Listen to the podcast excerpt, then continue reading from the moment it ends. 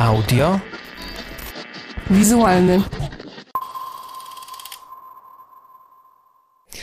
Dzień dobry lub dobry wieczór, nazywam się Karol Szafraniec, jestem kulturoznawcą, filmoznawcą, a to jest podcast audiowizualny, e, czyli podcast, który zajmuje się szeroko rozumianą kulturą audiowizualną. Przede wszystkim skupiam się na opowiadaniu o filmach, ale zajmuję się też muzyką, e, teatrem, sztuką, właśnie wszystkim tym, co się słucha albo się ogląda, albo się i słucha i ogląda.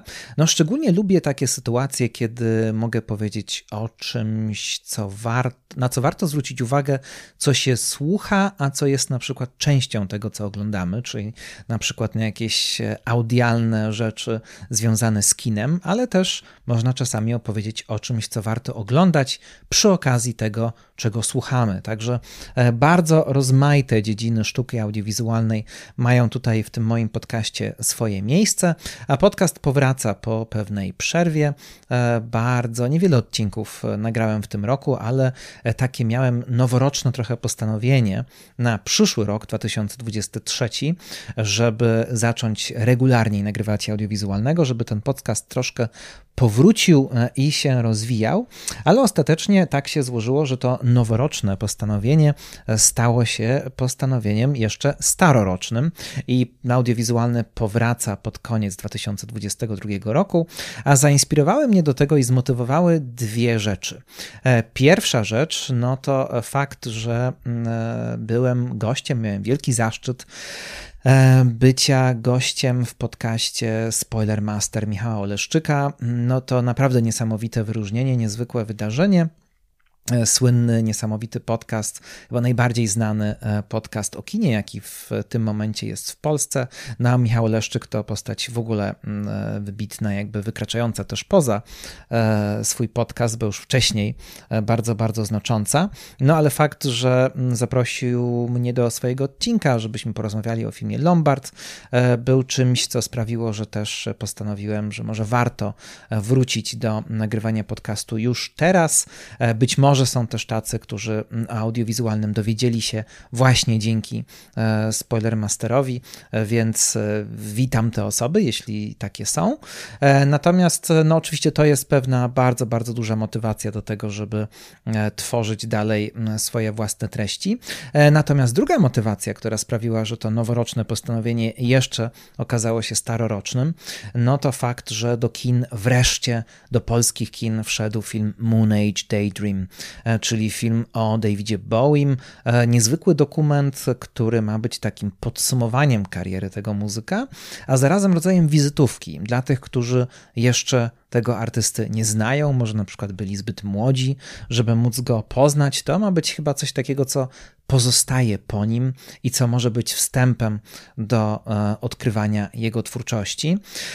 E, dlaczego ten film jest dla mnie tak ważny? Dlaczego ten temat jest dla mnie tak ważny? No dlatego, że David Bowie jest dla mnie niesamowicie ważny. To jest e, taki absolutnie top artystów, którzy mieli wpływ na moje życie e, których poznałem już bardzo wcześnie, bo Bowiem zacząłem się interesować połowie lat 90. Oczywiście doprowadziło do tego MTV między innymi, ale pamiętam 95 rok, wychodzi wtedy płyta Outside, e, z której utwory znajdują się chociażby w napisach do mm, Zagubionej Autostrady Davida Lyncha, e, czy do 7 mm, Davida Finchera, ale o tym wszystkim dowiedziałem się później. E, natomiast no, wtedy to po prostu była jego najnowsza płyta, ja się w ogóle nim jakoś zainteresowałem, więc kupiłem sobie na kasetach, czy rodzice właściwie mi kupili składankę Changes Bowie, o całej jego twórczości i właśnie Outside. Outside to płyta, która okazała się absolutnie wtedy dla mnie zbyt trudna, żeby móc ją jakby docenić.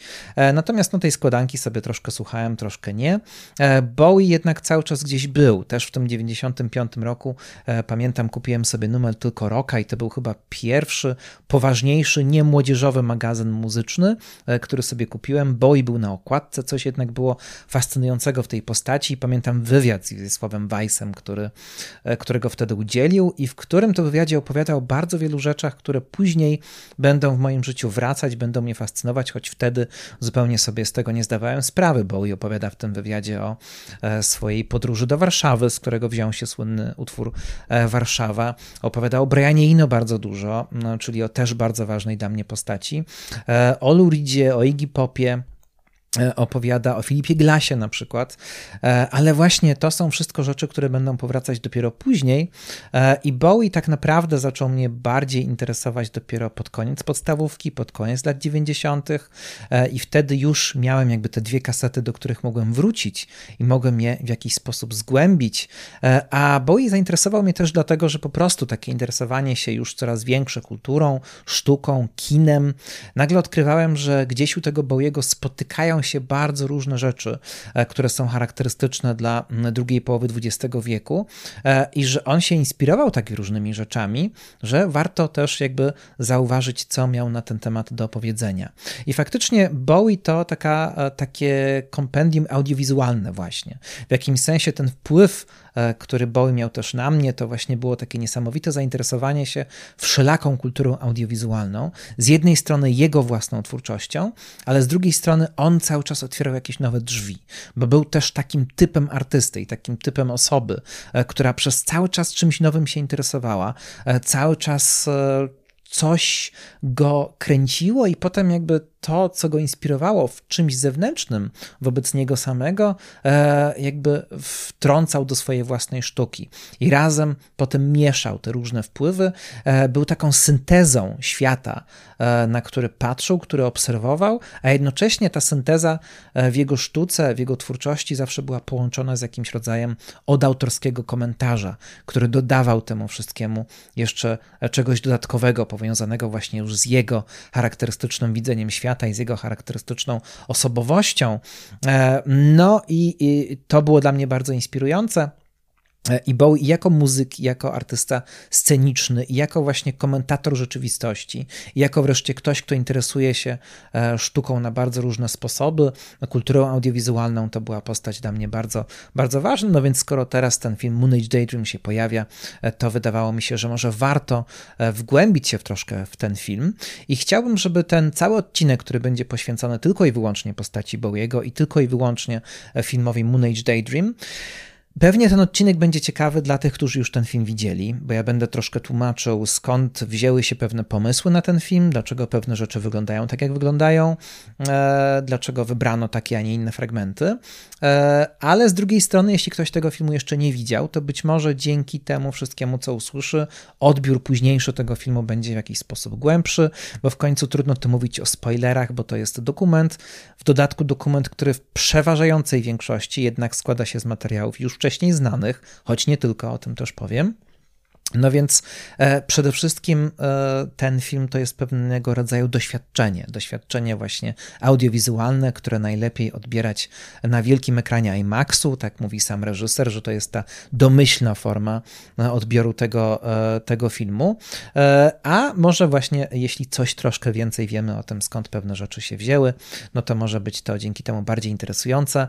Może zainteresuje też e, samym Davidem Bowiem, kogoś, kto jeszcze nie miał jakiegoś jakiegoś większego do czynienia e, z tą e, postacią.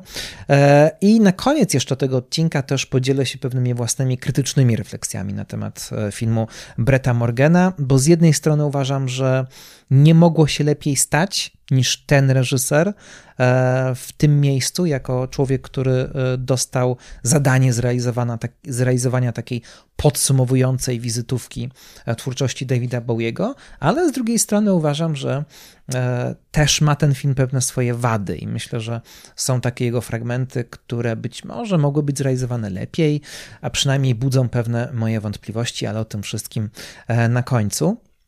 Natomiast no, Bowie to jest temat rzeka, e, to jest temat właściwie niewyczerpywalny e, z racji też tego właśnie tego bogactwa odniesień, które e, pojawiają się w jego twórczości i bogactwa inspiracji, które potem Bowie niósł, dlatego bo przecież Bowie został wybrany, nie wiem czy, czy to jest pamiętane jakoś szeroko, ale gdzieś na początku lat 2000 Bowie został wybrany w takiej ankiecie w której brali udział najważniejsi muzycy muzyki popularnej działające w tamtym czasie, e, gdzie szukano artysty, który jest najbardziej inspirujący. Muzycy mieli wybierać spośród siebie najbardziej inspirującą osobę i właśnie David Bowie zajął pierwsze miejsce. David Bowie miał niesamowity wpływ na rozwój muzyki popularnej, czy szerzej w ogóle kultury e, popularnej, zwłaszcza lat 80. i 90.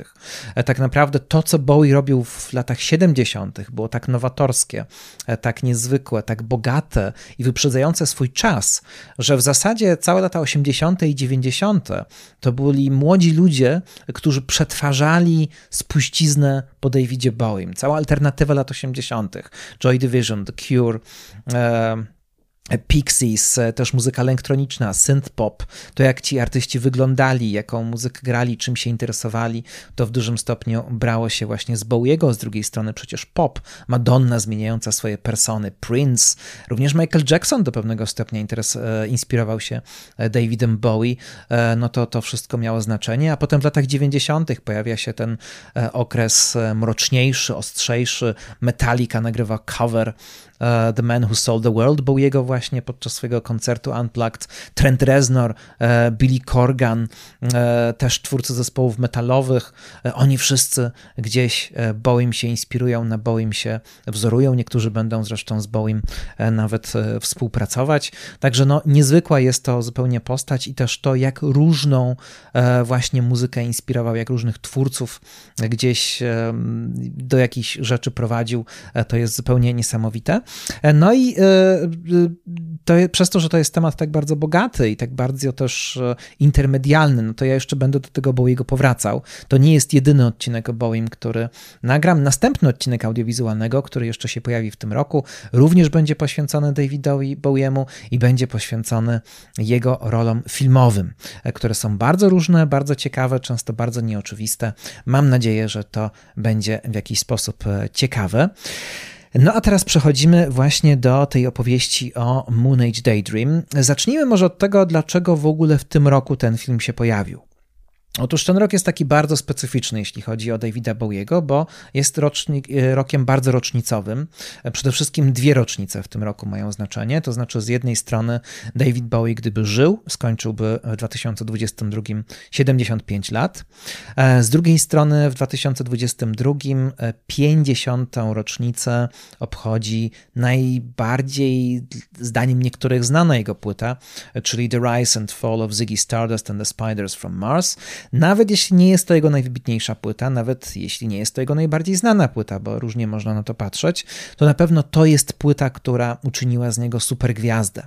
E, to jest płyta, która ukazała światu Bowiego jako człowieka, który myśli pewnymi konceptami, który stwarza postać jego Stardusta, kosmity, e, który pojawia się na Ziemi, e, który staje się gwiazdą rocka, ale jednocześnie jest w tym wszystkim szalenie samotny i w końcu popełnia rock'n'rollowe samobójstwo.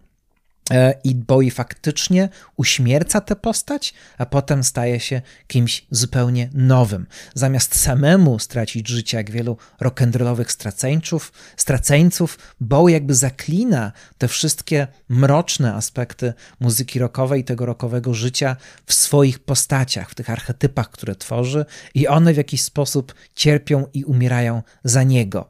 I to brzmi może troszkę górnolotnie, ale w jakimś sensie Bowiemu ta sztuczka się udała Naprawdę było tak, że przecież on był człowiekiem na skraju w pewnym momencie upadku, a jednak być może pewne kombinacje intelektualne i pewien rodzaj takiego wielkiego samozaparcia wewnętrznego i jeszcze kilka innych powodów, o których powiem później, doprowadziły do tego, że e, właśnie ci bohaterowie jego twórczości, jego muzyki e, upadali, a on sam w jakiś sposób cały czas e, trzymał się na powierzchni, aż w końcu wyszedł w ogóle z bardzo złych sytuacji i się dość mocno w pewnym momencie już ustatkował. E, natomiast e, to właśnie płyta, która jest emblematyczna dla niego i tak bardzo znacząca, że mm, te, to 50-lecie z jego Stardusta sprawiło, że bardzo wiele o Bowie mówiono w tym roku. Właśnie Dorota Masłowska również w Polsce napisała sztukę Bowie w Warszawie odnoszącą się do tego e, słynnego momentu, kiedy to Bowie na chwilę w latach 70. odwiedził Warszawę, kupił płytę zespołu Śląsk, a to, czego tam posłuchał, zainspirowało go do stworzenia słynnego utworu Warszawa, którego wpływ na popkulturę był ogromny e, pod wieloma względami i Warszawę słyszymy zresztą w pewnym momencie w Moon Age Daydream. To jeden z najsłynniejszych utworów Bowiego jaki stworzył e, wraz z Brianem Ino. E, no i e, mieliśmy Bowiego też przypominanego na różne inne sposoby. Na przykład Bowie często pojawiał się w zwiastunach w tym roku. Z jednej strony było słuchać jego piosenkę Starman, również z Ziggy'ego Stardusta w trailerze do filmu Pixara o bazie Astralu, a z drugiej strony mieliśmy film Licorice Pizza, który do polskich kin wszedł w ostatni dzień 2021 roku, ale to już prawie jakby to było w tym roku. No i przewodnią piosenką e, zwiastuna do tego filmu, ale też w ważnym momencie w samym filmie Licorice Pizza e, pojawia się właśnie piosenka Davida Bowie Life on Mars. Jedna z jego najpiękniejszych e, piosenek, która E, początkowo miała być napisana dla Sinatry, a ostatecznie była czymś w rodzaju pastiszu właśnie takiej piosenki ala e, Sinatra. No i właśnie w tym e, wszystkim gruchnęła w pewnym momencie wiadomość, że powstaje dokument, że powstaje dokument bardzo niezwykły, który będzie miał taką kolażową stylistykę, bo Bowie sam był jednym wielkim kolażem właśnie tego, co jest wokół niego, no i że zabierze się za to Brett Morgan. I tu chciałbym zacząć tę opowieść już tak na serio, wchodząc po tym przydługim wstępie w sam film, e, chciałbym zacząć od tego, kim właściwie jest Brett Morgan. I myślę, że to może być ciekawa część tego filmu, nawet dla tych, którzy świetnie się orientują w działalności Davida Bowie, bo troszkę się pomija, mam wrażenie, w Polsce E, kiedy się o tym filmie mówi, e, postać reżysera, kim właściwie jest, skąd się wziął i dlaczego jego film e, wygląda tak, jak wygląda. A myślę, że Brett Morgan jest bardzo ciekawym dokumentalistą.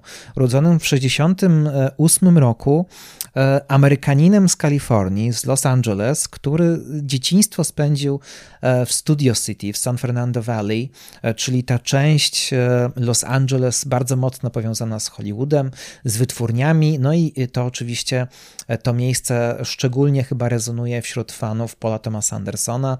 E, Paul Thomas Anderson również tam się wychował. Paul Thomas Anderson dwa lata młodszy od reżysera Moon Age Daydream, od Bretta Morgana ale wychowywali się mniej więcej w tym samym miejscu, czyli bardzo są powiązani mm, z kulturą filmową, bardzo są powiązani z Kalifornią, e, no i nasiąkał, tak jak każdy chyba, kto wychowywał się w tym miejscu, Brett Morgan również nasiąkał bardzo mocno e, kulturą filmową, kulturą wizualną i kulturą filmową, e, no i e, e, czy w ogóle szerzej popkulturą.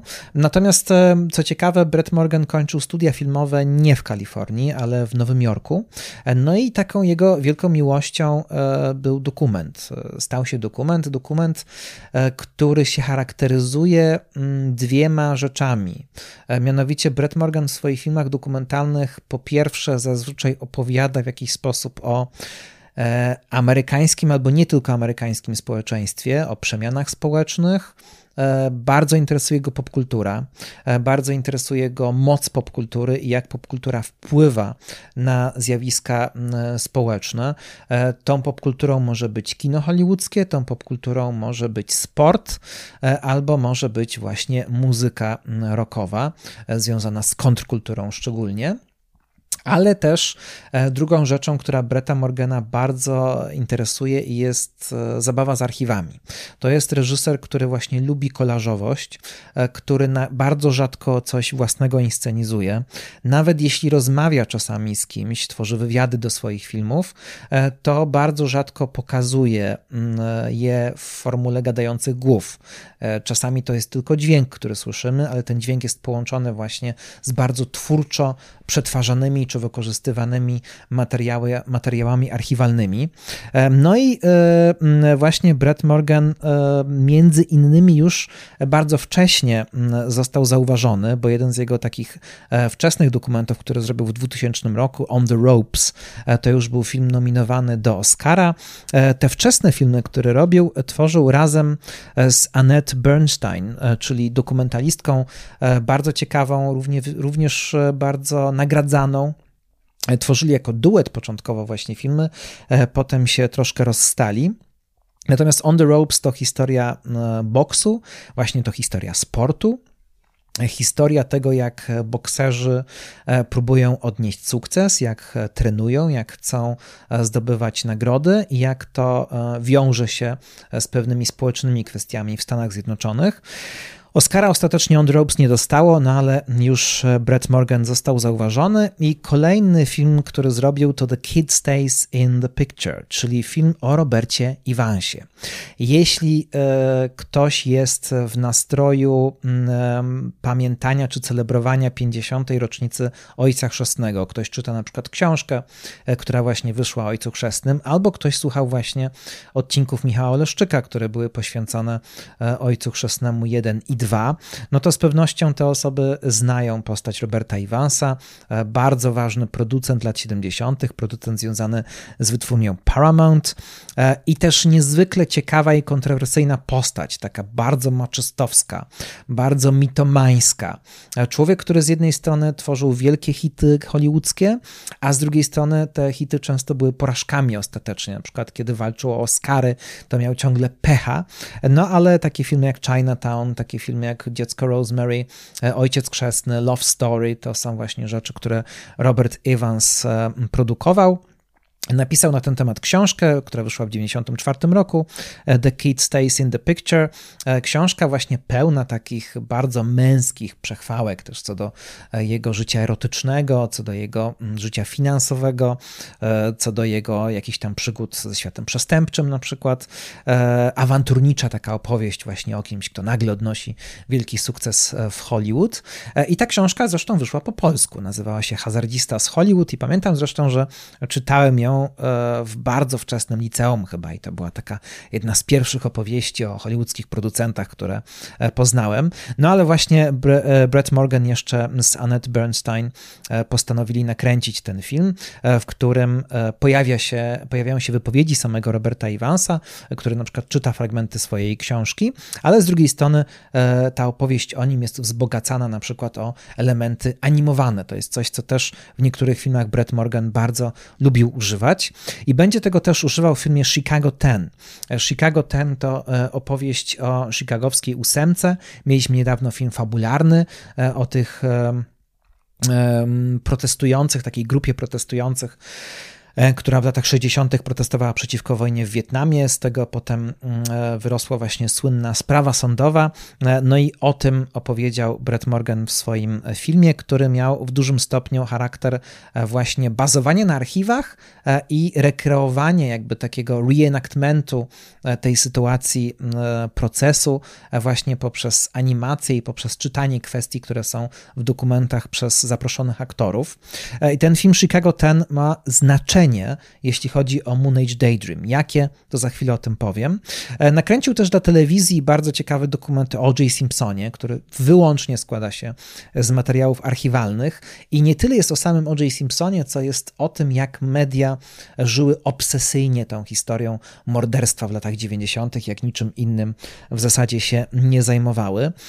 2012 e, rok to film Bretta Morgana pod tytułem Crossfire Hurricane, który jest filmem o Rolling Stonesach i to taki bardzo mały znany film. Pamiętamy wszyscy, nie wiem, Shine a Light na przykład, e, czyli film Martina Scorsese, który był rejestracją koncertu Rolling Stonesów.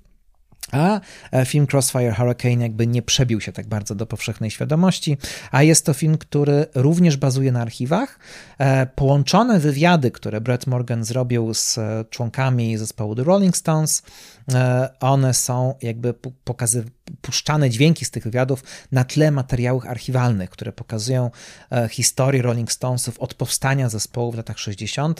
do początku lat 80., czyli to jest taki ewidentnie film o przeszłości, gdzie Stonesi patrzą na swoją przeszłość, patrzą na swoją burzliwą młodość i w jakiś sposób próbują to e, podsumować, także takie trudne elementy e, historii swojego zespołu, jak na przykład śmierć Briana Jonesa, ale znowu tutaj interesuje Bretta Morgana przede wszystkim idea Rolling Stonesów jako pewnego fenomenu popkulturowego, który ma jakiś wpływ społeczny. E, no i w końcu 2015 rok to film, który wszedł także do polskich kin, czyli Kurt Cobain Życie bez cenzury. Kurt Cobain Życie bez cenzury bardzo interesujący i kontrowersyjny film, e, ponieważ on się w większości składał z materiałów archiwalnych, w większości składał się z tego e, różnych rzeczy, do których dotarł Brett Morgan, które kręcił o Kurcie Cobainie, e, gdzie Kurt Cobain kręcił sam siebie, to są jakieś materiały bardzo intymne czasami. I to jak, jaki, jaki portret się wyłania tej postaci Kurta Cobaina z tego filmu, no to dla różnych osób jest to coś bardzo właśnie kontrowersyjnego. Niektórym się ten film bardzo podobał, inni twierdzą, że ten film pokazuje Kurta Cobaina w złym świetle, że ten dobór materiałów przez e, Bretta Morgana jest tendencyjny, no to już każdy może e, mieć własne zdanie, ale właśnie tu jest też interesująca taka próba dotarcia do tego, kim jest artysta pod maską, kim naprawdę w domu, prywatnie, w sytuacjach intymnych był człowiek, którego znamy tylko z publicznego wizerunku i to z wizerunku bardzo problematycznego, bardzo takiego wewnętrznie e, też sprzecznego.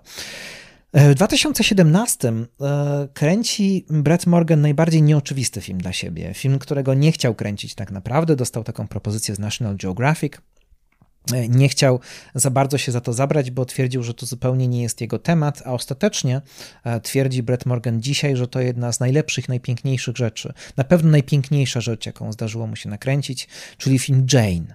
Film o Jane Goodall, o słynnej badaczce mm, e, zwierząt, o słynnej badaczce szympansów, o kobiecie, która cały czas szuka tych połączeń między ludźmi a zwierzętami. Oczywiście ona zajmuje się też ochroną przyrody jest bardzo wybitną naukowczynią e, i to taki właśnie temat e, wydawałoby się zupełnie z innej bajki, e, ale jak sam Brett Morgan mówi, było to wielki dar losu, że mógł taki piękny film nakręcić o bardzo pięknej osobie, gdzie miał do czynienia z niezwykle zachwycającymi materiałami, których nikt wcześniej nie widział, pokazujące młodą Jane Goodall właśnie wchodzącą do świata zwierząt, e, integrującą się ze zwierzętami, i było w tych materiałach coś tak e, magicznego dla niego, no, że, że, że właśnie e, warto było ten film robić. No i w końcu Moon Age Daydream, czyli film, który mm, został zlecony przez ten David Bowie Estate, jeśli można tak powiedzieć, przez rodzinę, przez tych, którzy E, Bowiego e, pamiętają, e, którzy są odpowiedzialni za jego wizerunek dzisiaj.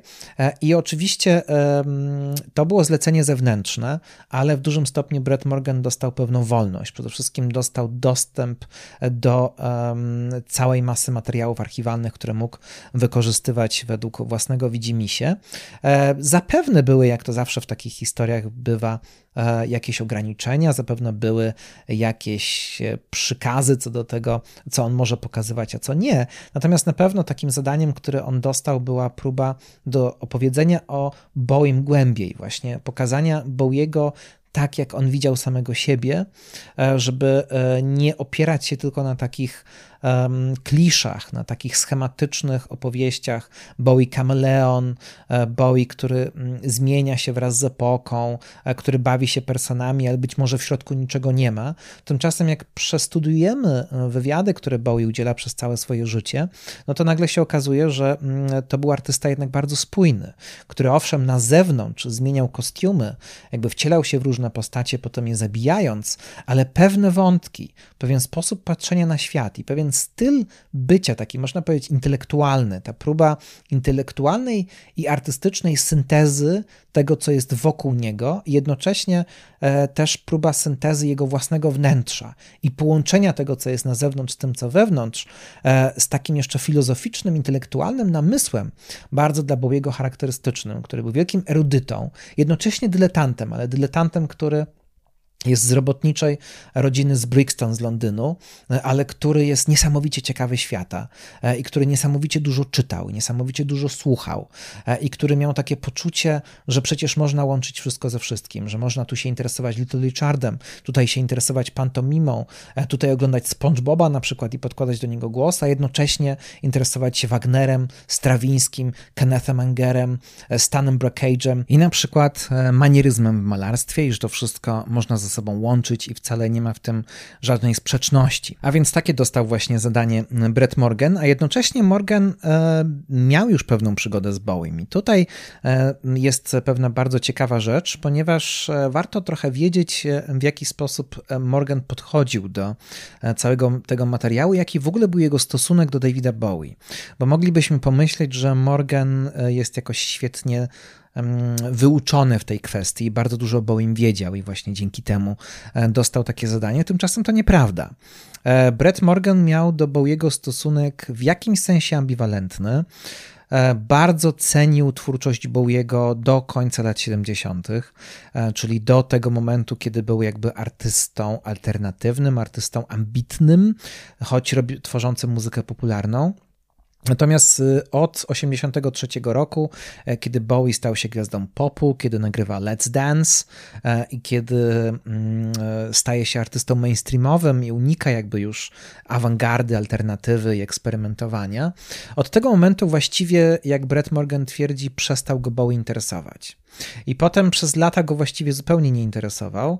E, to, co Bowie robił w latach 90., ta próba powrotu do nagrywania bardziej eksperymentalnych rzeczy, e, próba odzyskania wiarygodności w świecie undergroundu i alternatywy, e, to jest coś, co Bretta Morgana w jakiś sposób ominęło. Niespecjalnie się tym interesował. Oczywiście zauważał, że Bowie jest aktywny, że Bowie działa, ale już nie słuchał tej muzyki i zajmował się czymś innym. Natomiast e, miał w pewnym momencie pomysł na to, żeby nakręcić film, który byłby takim mockumentem, takim fikcyjny, taką fikcyjną opowieścią e, o tym, co by było, gdyby kariera Bowiego potoczyła się trochę inaczej. E, nie znam szczegółów co do tego, jak ten film miał tak naprawdę wyglądać. W różnych artykułach spotykam się z różnymi opiniami co do tego, co właściwie Brett Morgan miał na myśli, e, próbując takie coś stworzyć. W każdym razie, e, jak sam opowiada, w 2007 bodajże roku spotkał się z Davidem Bowiem po to, żeby e, opowiedzieć mu o takim pomyśle. Spotkali się w biurze Bowiego w Nowym Jorku, pojawił się David Bowie, pojawili się jego agenci i mieli niedługą rozmowę, bardzo intensywną i niekoniecznie przyjemną. E, przy czym Brett Morgan mówi, że oczywiście ta rozmowa zrobiła na nim ogromne wrażenie, że była bardzo e, intrygująca, e, ale była pełna takich bardzo szczerych, krytycznych uwag w obie strony. Kiedy mm, Morgan zaproponował, zaczął opowiadać Bowiemu o swoim pomyśle, no to wtedy Bowie to skontrował swoją opinią na temat filmu Chicago Ten, o którym wcześniej mówiłem, czyli właśnie ta animowana, dokumentalna wersja e, procesu ósemki z Chicago.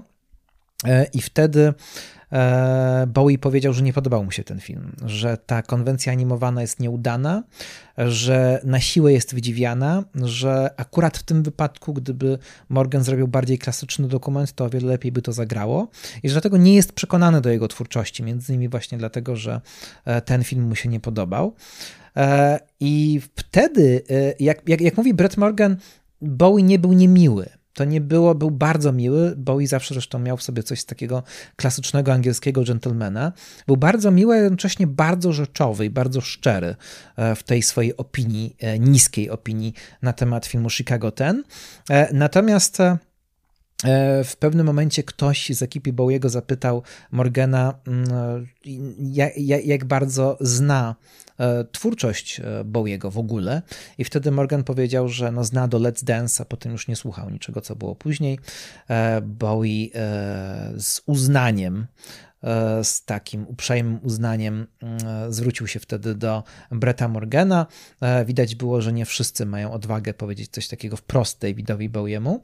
No i panowie się rozstali generalnie miło, ale nic z tej współpracy nie wyszło. Ale być może ktoś z otoczenia Davida Bowie pamiętał właśnie o tej rozmowie, pamiętał o tym spotkaniu i też znając dotychczasowy dorobek Bretta Morgana, to jego grzebanie w archiwach, ktoś właśnie stwierdził, że to będzie odpowiednia osoba do stworzenia takiego takiego doświadczenia audiowizualnego, który ma być wizytówką Davida Bowie. No i oczywiście e, Morgan się za to zabrał. E, montował to wszystko i tworzył przez 4 lata. Mm, miało to swoją cenę. Ja na końcu troszkę powiem jeszcze o tym, co wydarzyło się Brettowi Morganowi podczas e, tworzenia i montowania Moon Age Daydream, co radykalnie też zmieniło jego podejście i do postaci samego Bowiego i w ogóle do całego tego filmu. Filmu, który początkowo był traktowany po prostu jako zewnętrzne zlecenie, a ostatecznie okazał się czymś bardzo osobistym dla samego reżysera. I ja myślę, że to czuć.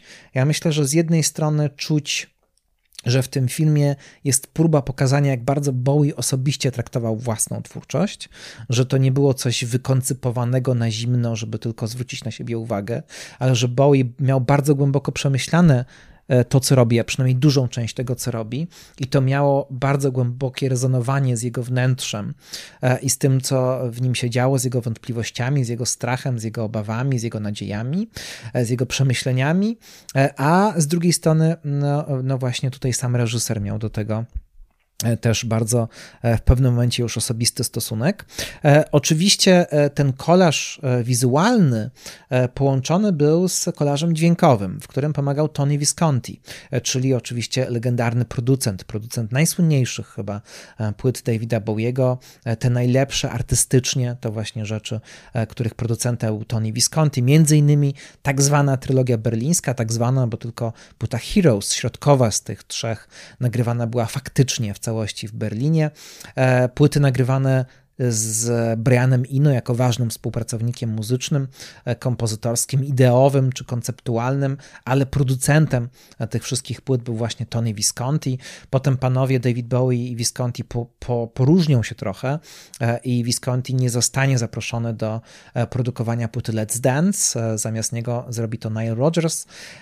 No ale później po latach, po latach, po 2000 roku Tony Visconti powróci do Davida Bowie i będzie już jego producentem aż aż do śmierci artysty. No i właśnie Tony Visconti jest tutaj odpowiedzialny za miksowanie dźwięku.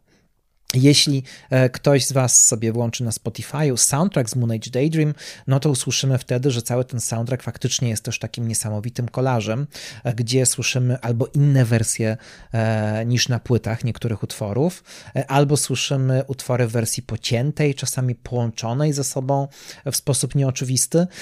E, mam wrażenie, że ta warstwa dźwiękowa i właśnie kiedy sobie słuchamy płyty Moon Age Daydream, e, no to ona jest ewidentnie inspirowana tym, co ileś lat wcześniej zrobili Beatlesi e, przy okazji musicalu, który był tworzony przez Cirque du Soleil. E, to był taki spektakl inspirowany muzyką Beatlesów, e, która też była e, takim rodzajem wizytówki właśnie twórczości tego zespołu. I na potrzeby płyty, na potrzeby tego spektaklu syn George'a Martina połączył utwory Beatlesów, czasami w sposób nieoczywisty, czasami wycinając tylko fragmenty, tworząc właśnie taki kolaż, gdzie różne oblicza Beatlesów przenikały się ze sobą w rodzaj takiego albumu będącego taką syntezą tego, czym ten zespół był. No i tutaj coś podobnego robi właśnie Tony Visconti. I co ciekawe, tworząc te kolarze, to była taka bliska współpraca. Brett Morgan był odpowiedzialny w końcu za to, jak ten film będzie wyglądał, i w zależności od tego, jakie dobierał materiały filmowe, no to do tego trzeba było potem e, dobrać ten kolaż muzyczny, więc razem nad tym pracowali tak naprawdę Tony Visconti i Brett Morgan. Ale co ciekawe, stosowano tutaj podobne metody, jak te, które Bowie stosował z Brianem Ino, między innymi kiedy nagrywali e, płyty berlińskie w latach 70., to znaczy e, otwierali się na błędy. E, czasami pewne rzeczy, pewne połączenie, na przykład, nie wiem, utworu instrumentalnego z lat 90. z utworem wokalnym z lat 70., te połączenia czasami wychodziły przypadkiem, że coś akurat im się połączyło e, na stole montażowym i zobaczyli, że to działa, e, więc otwierali się na, na takie sytuacje, które przychodzą z zewnątrz, które są niezaplanowane. Jeśli się podobały, to je zachowywali, i to jest właśnie ten rodzaj myślenia, który był charakterystyczny dla sposobu, w jaki Bowie działał na tych swoich e, eksperymentalnych płytach. No i w dużym stopniu, właśnie z takiej inspiracji ostatecznie tworzył się E, kształt e, montażowy e, Moon Age Daydream i dźwiękowy i wizualny. Ciekawy jest pomysł na to, jak tutaj bawiono się chronologią, bo z jednej strony Brett Morgan chciał jednak opowiedzieć trochę o Boeing też dla tych, którzy go nie znają, więc pewna podstawowa chronologia tutaj jest zachowana, e, ale z drugiej strony e, ta kolażowość, ta efemeryczność pewnych rzeczy tu jest też bardzo ważna, że jednak przeskakujemy w czasie. Jesteśmy na początku w przyszłości, bo zaczyna się cały film od piosenki Hello Space Boy z lat 90. Potem dopiero wracamy do początków, do Ziggy'ego Stardusta między innymi, potem mniej więcej idziemy po kolei, ale co jakiś czas są takie małe przeskoki, a to do przodu, a to do tyłu. Czemu to służy? No, z jednej strony służy to temu, żeby oczywiście opowiedzieć o tym, jak rozwijała się kariera Bowiego, bo to rozwijanie się i te załamania i potem powroty, które w niej były, miały bardzo duże znaczenie i one wynikały z siebie nawzajem i tutaj zaburzanie totalne chronologii wprowadziłoby kompletny chaos. Ale z drugiej strony Morgan chciał pokazać, że właśnie Bowie, niezależnie od tego, jaką personę przyjmował, to jednak pewne rzeczy są stałe w jego twórczości. Znaczy, wbrew temu, co mówili niektórzy nieprzychylni temu artyście, dziennikarze czy krytycy, którzy uważali, że Bowie to jest taki pstrokaty twór, taka czysta forma pozbawiona treści, który właśnie tylko jak kameleon dostosowuje się do świata wokół, ale nic w środku nie ma. To Brett Morgan postanowił w taki sposób to wszystko zestawiać, żeby ukazywać, że jednak coś jest, że nawet jak ten Bowie się zmieniał, nawet jak były kolejne postacie, które potem zabijał, to jednak cały czas wracają te same motywy, te same zainteresowania, a Bowie jest gdzieś w tym wszystkim bardzo spójny. Bowie sam faktycznie o tym często mówił i co ciekawe, tak jak mówiłem, e, Brett Morgan nie znał E, dobrze twórczości Bowiego, nie przeczytał wszystkich książek o nim, nie jest żadnym encyklopedycznym znawcą Bowiego, natomiast przez te cztery lata, mając dostęp do archiwów, obejrzał i posłuchał wywiadów, których Bowie udziela i bazując na tych wywiadach, stworzył taki właśnie portret. Bardzo się w te wywiady wsłuchiwał i jak sam mówi, były te wywiady dla niego często wielkim zaskoczeniem. On się takiego Bowiego nie spodziewał, e, ponieważ dopiero teraz, słuchając tego wszystkiego, odkrył Bowiego intelektualistę, odkrył Bowiego erudytę, Odkrył Bowiego, który na przykład zainteresowuje dziennikarzy tym, co przeczytał, co posłuchał. E, Bowiego, który cały czas jest ciekawy świata zewnętrznego, a który jednocześnie przez te wszystkie dziesięciolecia swojej kariery snuje opowieść, która mniej więcej właśnie jest bardzo spójna. I to nie jest coś, co on wiedział wcześniej. To nie było w scenariuszu filmu jakoś wcześniej zapisane. Taki obraz Bowiego mu się wyłonił podczas pracy nad filmem. Więc to jest e, dość e, ważne. E, I tutaj może taka mała dygresja, ale wydaje mi się, że ciekawa.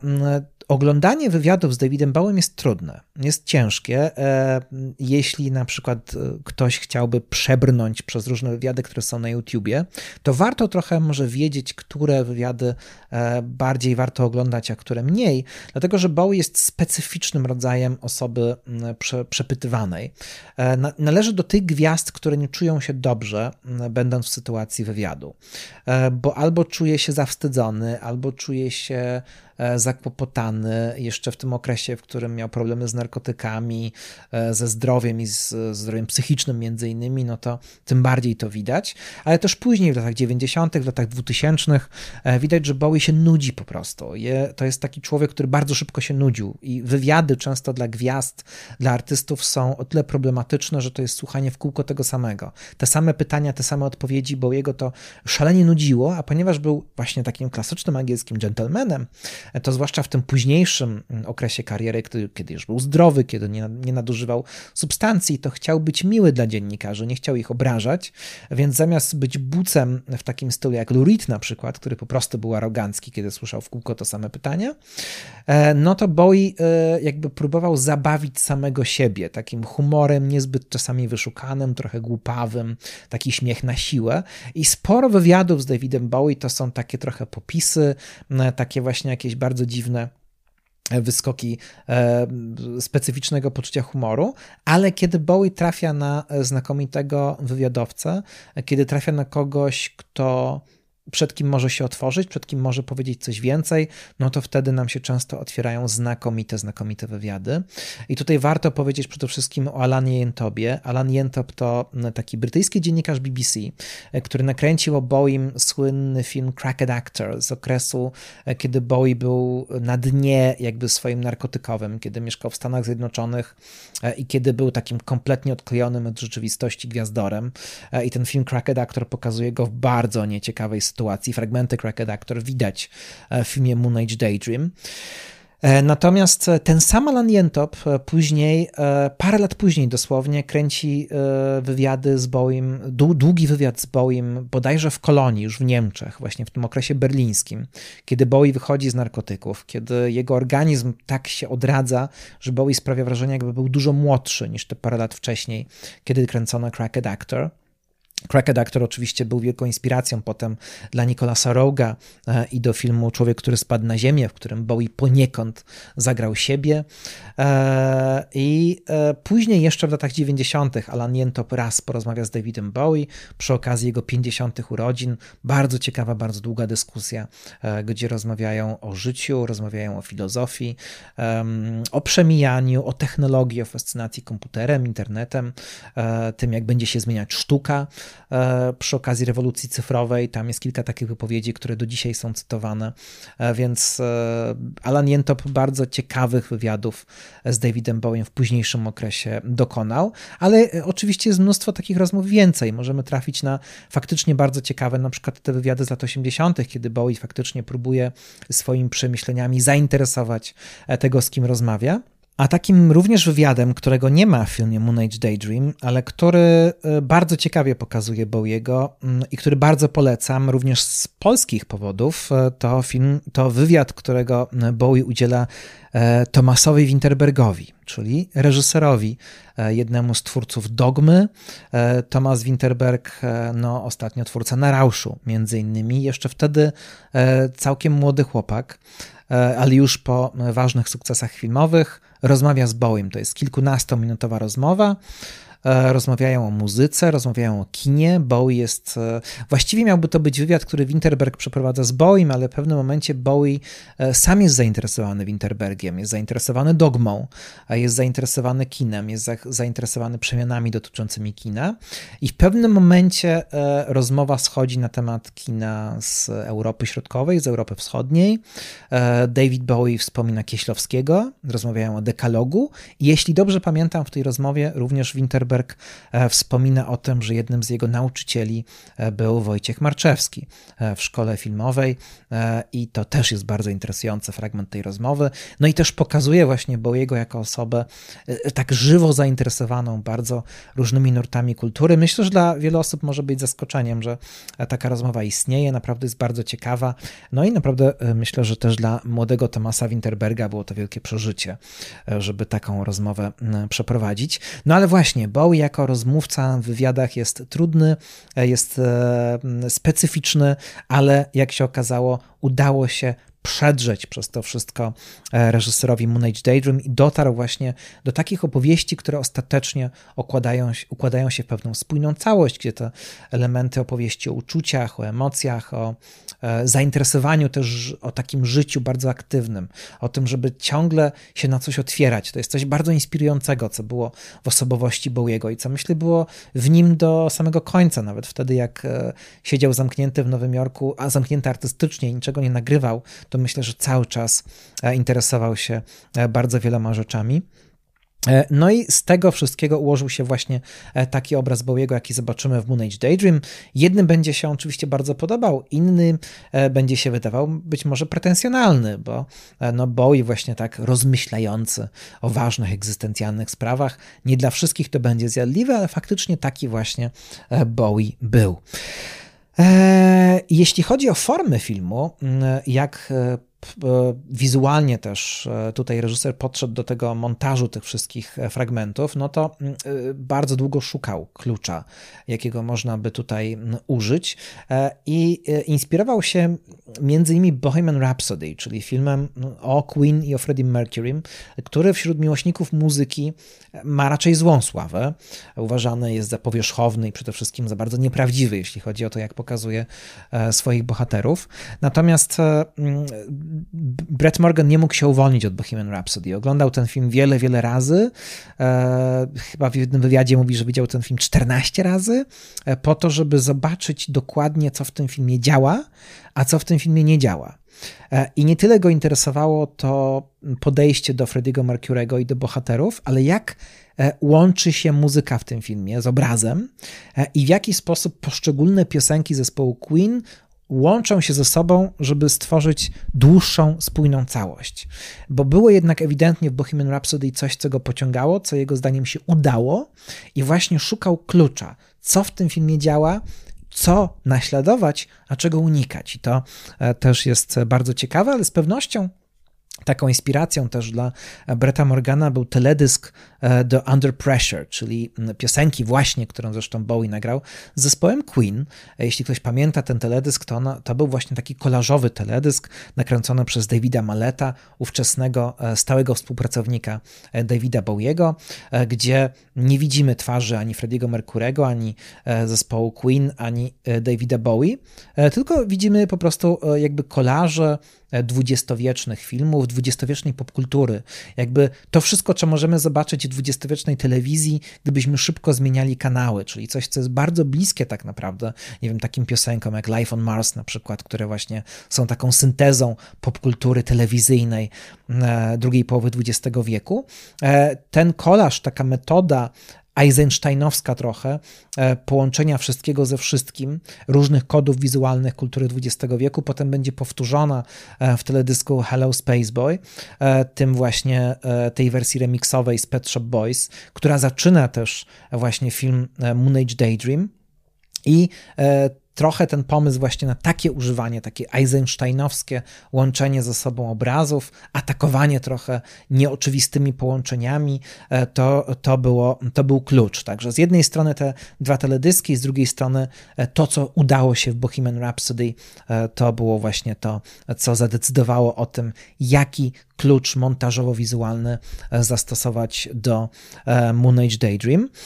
No i wydaje się, że to wszystko jest bardzo interesujące i zaczęło się to w końcu układać w taką, a nie inną całość. No, mając do dyspozycji e, te wszystkie materiały, e, mając do dyspozycji e, też to, co tworzył Tony Visconti, który montował na nowo tę muzykę, no to można było już bawić się w bardzo niesamowity sposób tymi materiałami. I teraz z jednej strony, oczywiście, e, te wszystkie kolaże dźwiękowo-muzyczne to są rzeczy, które doskonale znamy. Zdecydowana większość jednak materiałów e, w Moon Age Daydream to są mm, rzeczy znane, ale nawet dla absolutnych fanatyków Bowiego, e, którzy wszystko widzieli i wszystko słyszeli, to nawet dla nich w Moon Age Daydream jest kilka absolutnych rarytasów, które wcześniej były niedostępne.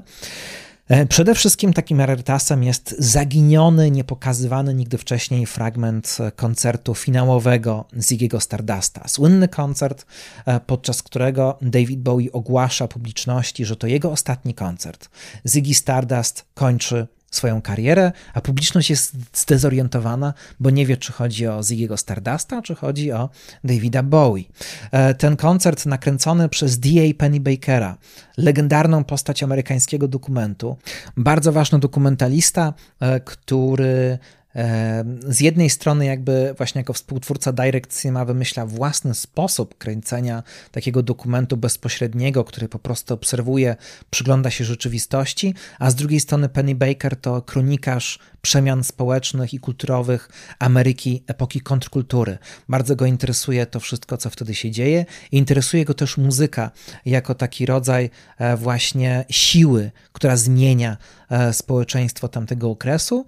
E, no, słynne między innymi filmy o Bobie Dylanie, jeśli chodzi o muzyczne filmy Penny Bakera. Don't Look Back to taki jeden z jego najsłynniejszych dokumentów. Później zresztą do muzyki na różne sposoby będzie wracał już jako starszy filmowiec w latach 80. nakręci też 101 o fenomenie Depeche Mode na przykład, e, ale no, jedna z najsłynniejszych rzeczy, jakie nakręcił, to właśnie rejestracja tego ostatniego koncertu Ziggy'ego Stardusta. Penny Baker nie był przekonany co do postaci Davida Bowie, raczej opowiadano Penny Bakerowi, że to jest taki Brytyjczyk, e, który przyjechał do Stanów Zjednoczonych i zrobił tam ogromną furorę, no a teraz będzie grał jakiś bardzo ważny koncert właśnie w Londynie. Penny Baker akurat wtedy w Londynie był i e, postanowił ten koncert nakręcić, co było skomplikowane, ponieważ koncert był bardzo kiepsko oświetlony, nie było dobrych warunków technicznych, a jednak powstała z tego kultowa rejestracja, która potem została wydana, która potem weszła do kin jako film pełnometrażowy i oczywiście soundtrack z tego tego filmu. To też jedna ze słynniejszych płyt koncertowych e, Davida Bowiego. E, no i ten koncert zobaczymy też e, podczas seansu Moon Age Daydream. Zobaczymy innymi All the Young Dudes, czyli słynną piosenkę napisaną The Mod the Hopple, ale w jego autorskim wykonaniu. Natomiast ten koncert był od lat znany prawie w całości, ale jest jeden fragment, o którym zawsze wiedzieliśmy, że istniał, pod sam koniec, jeszcze przed ostatnią piosenką, ale który nigdy nie został pokazany i nigdy nie został wydany na żadnej płycie. Ten fragment to mm, moment, w którym między innymi David Bowie śpiewa Love Me Do Beatlesów, a na scenie e, jako dodatkowy gitarzysta pojawia się gościnnie Jeff Beck, jeden z bogów brytyjskiej gitary, lata 60., przełom lat 60. i 70. To trzech gitarzystów związanych z zespołem The Yardbirds, e, którzy byli uznawani za brytyjskich bogów gitary. Eric Clapton, Jimmy Page i właśnie Jeff Beck. E, Jeff Beck może być też znany miłośnikom kina z powiększenia Antonioniego. Tam mamy taką sytuację, że bohater przychodzi na koncert rockowy, e, na scenie są zbuntowani mężczyźni i taki jeden kapryśny gitarzysta, któremu gitara nie do końca działa tak jak powinna i tłucze tą gitarą o wzmacniacz, to jest właśnie Jeff Beck. No i Jeff Beck pojawia się też tutaj gościnnie na scenie z Davidem Bowie. Podobno przez te wszystkie lata ten fragment tego koncertu nigdy nie był pokazywany, ponieważ Jeff Beck nie był zadowolony z występowania obok Bowiego.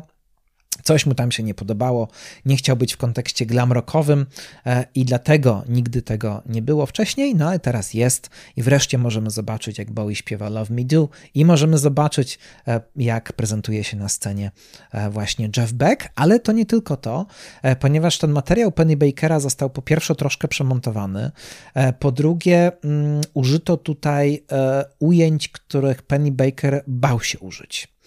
One dotyczą w dużym stopniu magnetycznej seksualności Bowiego. Bowie, jak wiadomo, e, i to też jest podkreślone w Moon Age Daydream, prowokował swoim rzekomym biseksualizmem, który najprawdopodobniej e, był wymyślony, był pewnego rodzaju konceptem, którego fascynował, ale nie było to coś, co faktycznie w jego życiu miało e, miejsce, przynajmniej jakoś bardziej na poważnie. E, natomiast e, Bowie faktycznie był androgeniczny na scenie i niezwykłe jest to, o czym często się mówi, e, czyli to, że Bowie absolutnie erotycznie, w niebezpieczny wręcz sposób fascynował obie płcie. To znaczy nie tylko fascynował mężczyzn, którzy nie byli heteroseksualni, ale też miał w sobie coś takiego, co budziło niepokój u heteroseksualnych mężczyzn, którzy również patrzyli na Bowiego z pewnym zainteresowaniem graniczącym albo już przekraczającym granicę zainteresowania erotycznego. Często w opisach koncertów e, z czasów Ziggy'ego Stardusta mówi się o tym, że atmosfera, która panowała w sali koncertowej była niezwykła, ponieważ pod sceną były zafascynowane Bowiem, Bowiem kobiety, e, które czuły do niego erotyczny pociąg, a obok stali mężczyźni tych kobiet, którzy czuli równie silny e, pociąg erotyczny do Bowiego. Bowie łamał konwencję wyglądając w sposób androgeniczny, mając kobiecą fryzurę, e, którą przygotowała mu jego ówczesna żona Angie, e, ale też e, na przykład strój, który miał shorty, które odsłaniały uda, które odsłaniały pośladki. Mężczyźni wtedy w żaden sposób tak nie występowali, a Penny Baker nakręcił kilka takich ujęć bardzo sugestywnych seksualnie, kręconych od dołu, pokazujące właśnie te skąpe shorty Bowiego, pokazujące jego krocze, ale jak się okazało, potem sam Penny Baker postanowił wyciąć te fragmenty, wyciąć te ujęcia najbardziej sugestywne, najbardziej seksualne, ponieważ być może e, albo on, albo ktoś, kto o tym decydował, przestraszyli się ich mocy. E, pisze o tym m.in.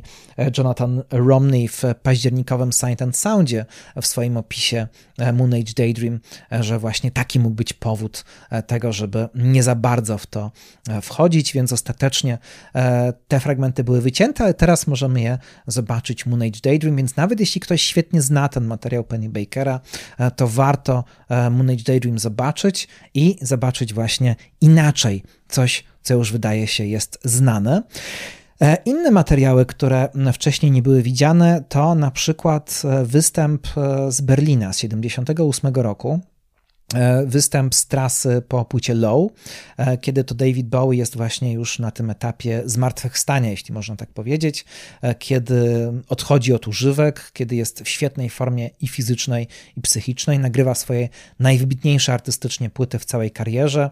Niektórzy twierdzą, że płyta Low, na którym znajduje się właśnie utwór Warszawa, to w ogóle najwybitniejsza płyta muzyki popularnej lat 70. Tak na przykład twierdzi bardzo opiniotwórczy portal Pitchfork. Mm, no i w tymże czasie Bowie grał oczywiście trasę koncertową w zespole między innymi Adrian Belew, znakomity gitarzysta, który potem zasili King Crimson, co jest o tyle ciekawe, że będzie grał na scenie utwór Heroes, w którym Oryginalnie na płycie gra lider zespołu King Crimson, potem obydwaj ci gitarzyści w tym zespole się spotkają, ale Adrian Belew to też człowiek współpracujący z Talking Heads, Frankiem Zapą, bardzo ciekawy gitarzysta.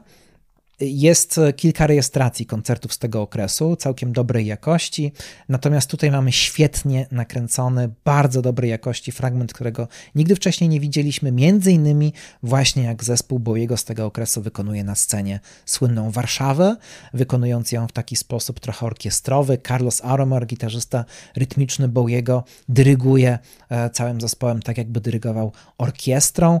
I e, jest to też ciekawe dla fanów kina, nie tylko dla fanów muzyki, muzyki, dlatego, bo ciekawe jest, kto nakręcił ten koncert. A nakręcił go David Hemmings, e, czyli bardzo znany e, e, dla miłośników kina, bardzo znany aktor, bo to oczywiście ten, kto w powiększeniu Antonioniego jest głównym bohaterem, jest tym fotografem mody, który zwiedza tenże Londyn epoki lat 60., a więc powiększenie nam znowu powraca. Mieliśmy Jeffa Becka w, jak, w jakimś sensie, a teraz właśnie David Hemmings, który tutaj kręci koncert Bowiego. David Hemmings oczywiście poza tym, że pojawił się w powiększeniu, e, poza tym, że mm, pojawił się Dario Argento, to też ciekawa postać, e, człowiek o bardzo interesującym życiorysie. Może nawet ten życiorys jest ciekawszy niż jego twórczość, e, bo między innymi był wychowankiem, protegowanym Benjamina Brittena, bardzo słynnego brytyjskiego kompozytora. I ta relacja między dzieckiem nastoletnim Hemmingsem a dorosłym Brittenem podobno jakby związana jest z, pewny, z pewnymi niejednoznacznościami, chociaż sam Hemmings twierdzi, że to jest e, wszystko tylko spekulacja i nieprawda.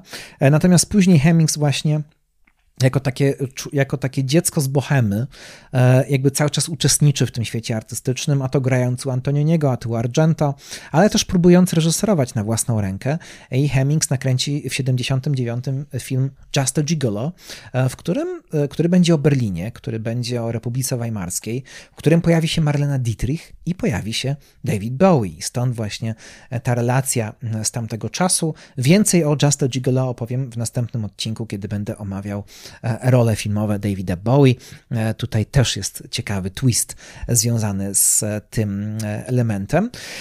Czego nie ma w filmie, w filmie Moon Age Daydream, to nie ma postaci Thin White Duke'a. To jest bardzo niezwykła postać, którą Bowie stworzył po tym okresie Ziggy'ego Stardusta, po tym okresie Cracked Actora, kiedy e, był już taki bardzo upadły, upadłym amerykańskim gwiazdorem, ale jeszcze przed tym zmartwychwstaniem berlińskim e, Thin White Duke, dekadencki kokainowy książę, chudy, jakby martwy, wyzuty z emocji, ale śpiewający na chłodno, bardzo przejmujące uczuciowe piosenki, między innymi śpiewający e, utwór World on a Wing, który jest rodzajem modlitwy i ten utwór się pojawia i widzimy na chwilę Thin White Duke'a w bardzo kiepskiej jakości, wmontowanego w taki szerszy, e, szerszy krajobraz kolażowy w tym filmie, w Moon Age Daydream. Natomiast dlaczego nie mamy lepszych materiałów? Po prostu Thin White Duke, mimo że był jednym z najbardziej efektywnych efektownych e, kreacji scenicznych Bowiego, ale przeciwieństwo z jego Stardusta,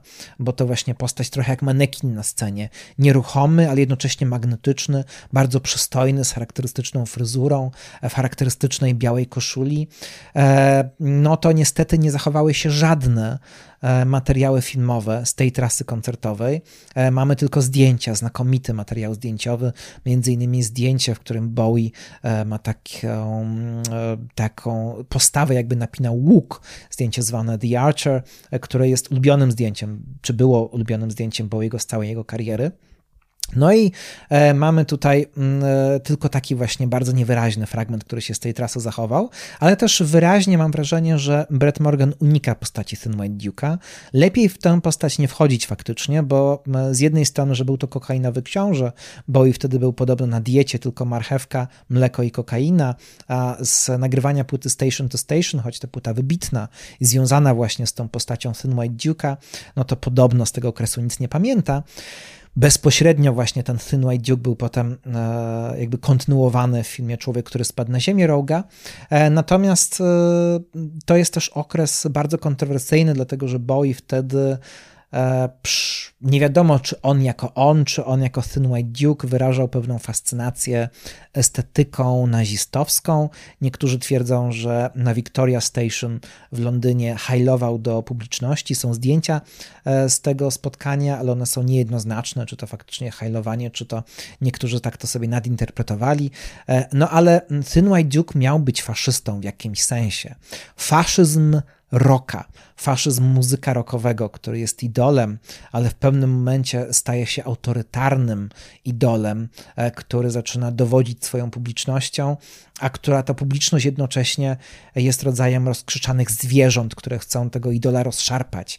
I tak naprawdę między tym idolem a tą publicznością toczy się pewnego rodzaju walka. To jest taki temat, który przez niemalże całą karierę u Davida Bowiego się pojawiał i u Ziggy'ego, i, i u i potem w Thin White Duke'u, i później jeszcze w kolejnych wcieleniach, również nawet w latach 90. E, Bowie na przykład e, na trasie Earthling grał takie, odstawiał takie momenty, gdzie rzucał e, napompowane balony w kształcie ludzkiego oka e, w publiczność. Publiczność rozrywała te balony, a on wtedy do nich krzyczał animals e, i łapał się za oko, właśnie krytycznie jakby pokazując to, jaka jest publiczność na rokowych koncertach. Jednocześnie Bowie mówił w pewnym momencie w wywiadach, że muzyk rokowy stojący naprzeciwko takiej publiczności musi mieć taki moment, kiedy zaczyna się czuć jak Hitler. No i ten taki związek związek między muzyką rockową a totalitaryzmem, a tą władzą i, i też tą alienacją, która jest między publicznością a muzykiem rockowym, to pojawia się u Bowiego, ale pojawia się też u Rogera Watersa w The Wall, Pink Floyd. To jest bardzo zbieżne są refleksje. Nie jest chyba przypadkiem, że lata, lata później David Bowie zostanie zaproszony przez Davida Gilmura z Pink Floyd, żeby zaśpiewać właśnie piosenkę Comfortably Numb, e, która równie dobrze mogła być piosenką o samym Bowiem, czy o pewnym okresie e, z jego e, kariery. E, no i co się tutaj dzieje? Otóż po 80 roku Bowie oczywiście e, nagrywa płytę Scary Monsters. Na płycie Scary Monsters jest piosenka Ashes to Ashes i tam pojawia się Major Tom. Słynny Major Tom, którego znamy z piosenki Space Oddity, od którego zaczyna się kariera Bowiego, czyli kosmonauta, który wyrusza w kosmiczną podróż. Ta podróż jest trochę dosłownie kosmiczną podróżą, inspirowaną Odyseją kosmiczną Kubricka, a z drugiej strony jest opowieścią o kimś, kto przeżywa podróż wewnętrzną, E, jakby będąc wyeksponowanym na kulturę drugiej połowy XX wieku. I ten ktoś zmienia się pod wpływem e, tej podróży, że właśnie oglądanie telewizji w tamtym czasie, pierwszej kolorowej telewizji, e, tego, tej inwazji amerykańskiej popkultury, która wdziera się do brytyjskich domów, e, to było coś bardzo niezwykłego i to był rodzaj takiej właśnie Space Oddity i to Space Oddity doprowadzało do zbiorowego śnienia Moon Age Daydream, czyli takiego śnienia na jawie w okresie e, podróży kosmicznych, ten tytuł tej akurat piosenki też prawdopodobnie został nieprzypadkowo wybrany jako taka właśnie synteza, e, syntetyczne opowiadanie o świecie, w którym Bowie się e, znajduje. No i e, Major Tom, tenże kosmonauta, powraca potem w piosence Ashes to Ashes na płycie Scary Monsters, 80 rok. Ostatnia płyta, zanim Bowie e, zmieni się w gwiazdora popowego. Bardzo ważny moment w jego karierze. E, Major Tom jest gdzieś na samym dnie narkotykowym, przechodzi te odloty, trochę zbyt daleko odleciał, ale jakoś wychodzi z tego wszystkiego. Jest na samym dnie po to, żeby potem wznieść się na samą górę. Major Tom powróci twórczości Bowiego jeszcze dwa razy. Powróci w piosence Hello Space Boy właśnie, od której zaczyna się cały film Moon Age Daydream, no i powróci jeszcze na płycie Black Star, w utworze Black Star, Powróci też w teledysku, e, który nawiązuje ewidentnie do filmu na Srebrnym Globie. e, Andrzeja Żuławskiego i na początku Moon Age Daydream zobaczymy fragmenty tego teledysku, gdzie widzimy właśnie czaszkę zmarłego astronauty. Major Tom wyruszył w podróż kosmiczną, gdzieś w tym kosmosie się zagubił, zmarł, ale inni znajdą jego szczątki i wokół tych szczątków stworzą religijny kult. Czuć tutaj inspirację e, na Srebrnym Globie, ale też jest to oczywiście zapowiedź śmierci Davida Bowie, która opowiada o kulcie gwiazdy jakby już z perspektywy kogoś, kto jeszcze żyje, ale już wie, że za chwilę go nie będzie i śpiewa w jakimś sensie o własnej śmierci. Bardzo to jest ciekawe. No i ten Major Tom oczywiście pojawia się jako taki rodzaj powracającego motywu e, w filmie mm, Morgana, ale właśnie bardzo ciekawie, bo zaczyna się od prawie że końca, czyli od Księżyca, od Black Star, e, od Hello Spaceboy, a dopiero w środku filmu mamy Majora Toma w Ashes to Ashes i mamy Majora Toma w Space Oddity. Ale Space Oddity nie pojawia się tutaj w wersji e, tej śpiewanej przez młodego Bowiego, który zaczyna dopiero karierę, ale w wersji e, którą Bowie śpiewa na koncercie z okazji swoich 50. rodzin w Madison Square Garden. To była taka wielka impreza, gdzie Bowie właśnie przywracał swoją wiarygodność jako artysta, a nie jako gwiazdor popu. E, to była taka wielka impreza, na której obok Bowiego pojawiali się ci, którzy się nim inspirowali. Sonic Youth, Smashing Pumpkins, Pixies, Lou Reed e, i wiele, e, wiele innych osób. Oczywiście Lou Reedem sam Bowie najpierw się inspirował, a potem on pomagał Lou Reedowi w karierze. No, ale to było takie e, bardzo, bardzo niezwykłe zjawisko. The Cure e, tam też występowali, e, jeszcze wiele, wiele innych ważnych postaci. No, ale właśnie podczas tego koncertu Bowie też sam z gitarą akustyczną wykonał inną wersję Space Oddity, bo te wersje utworów Bowiego powracały na różnych trasach koncertowych, właśnie dostosowując się do tego, kim on w danym momencie był. I też mniej więcej wtedy, jeśli dobrze pamiętam, pojawia się w filmie Moon Age Daydream wątek brata Davida Bowie, e, czyli przyrodniego brata Terego, e, który cierpiał na chorobę psychiczną.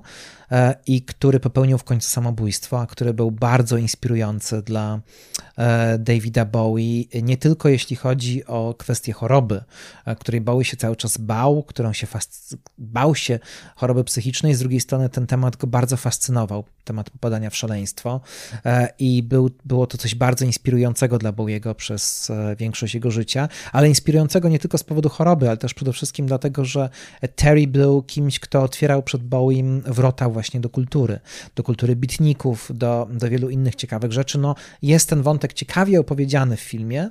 E, kilka piosenek Bowie nagrał o swoim bracie, e, między innymi Bully Brothers na płycie Hunky Dory i potem w latach 90. E, Jump, They Say, która to już jest piosenką bezpośrednio o e, samobójczej śmierci Terego. E, bardzo przejmująca piosenka z niezwykłym teledyskiem Marka Romanka, e, którego fragmenty zobaczymy w Moon Age Daydream.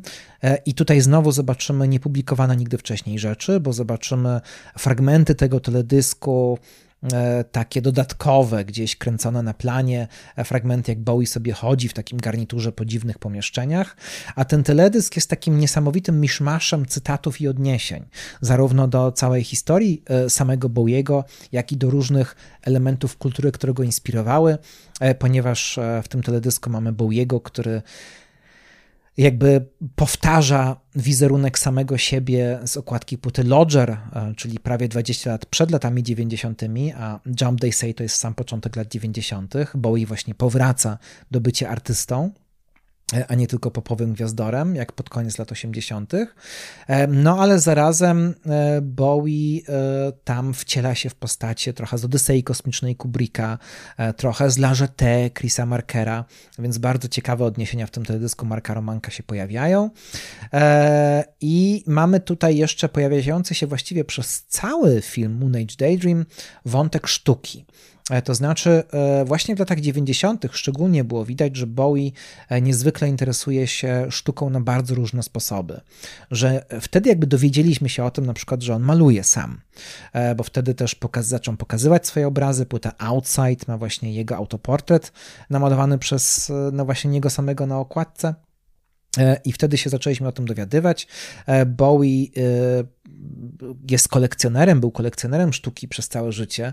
Ma, miał całkiem drogocenną kolekcję, w której znajdowały się obrazy, nie wiem, Jean-Michela Basquiata między innymi, ale też między innymi obraz Tintoretta, jego ulubionego e, malarza e, z okresu manieryzmu, e, malarz włoski i oryginał, jeden obraz Tintoretta Bowie posiadał w swojej kolekcji i jego zresztą firma producencka potem nazywała się Tintoretto Records właśnie.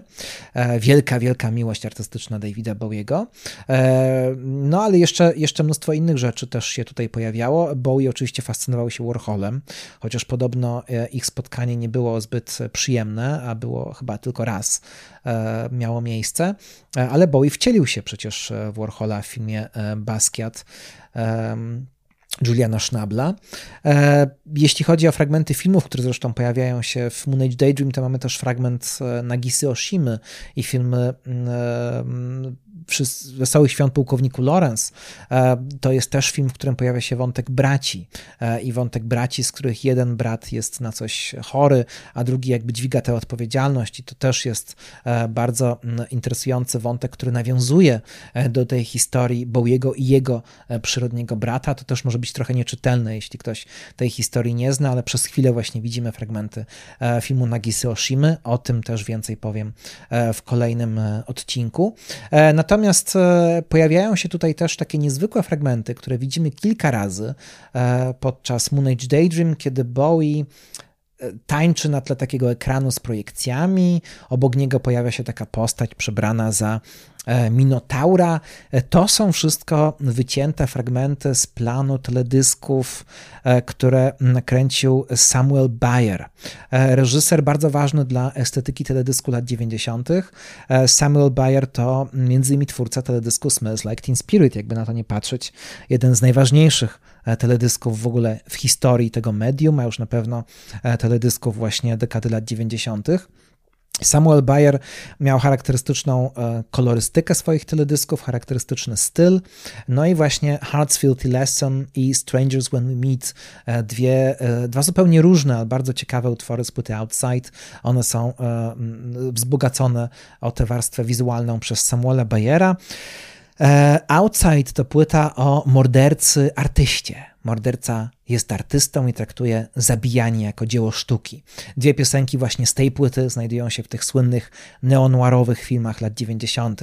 E, w napisach końcowych do 7 Hartsfield Lesson e, i w napisach e, początkowych i końcowych do Zagubionej Autostrady Davida Lyncha I'm Deranged, czyli opowieść, w której morderca sam śpiewa o sobie. Jak ktoś zna Zagubioną Autostradę, no to wie, że to doda dodaje dodatkowego znaczenia, że już na wstępie mamy opowieść mordercy śpiewającego o swoich zbrodniach. W każdym razie, e, między innymi, ta koncepcja artysty, który naprawdę zabija i traktuje e, zabijanie jako rodzaj sztuki, e, brała się z inspiracją twórczością, twórczością akcjonistów wiedeńskich. Bardzo Bowiego wtedy fascynował Hermann Nietzsche, który tworzył coś w rodzaju takich misteriów magiczno-okultystycznych, w których pojawiało się mięso, krew. To wszystko było odgrywane, to wszystko był teatr, to wszystko była nieprawda. Niektórzy twierdzą, że są bardzo cyniczne, ale nawiązując do twórczości Hermana Nietzsche, Bowie też nawiązuje do niej wizualnie właśnie e, w tych teledyskach inspirowanych akcjonistami wiedeńskimi do płyty e, Outside.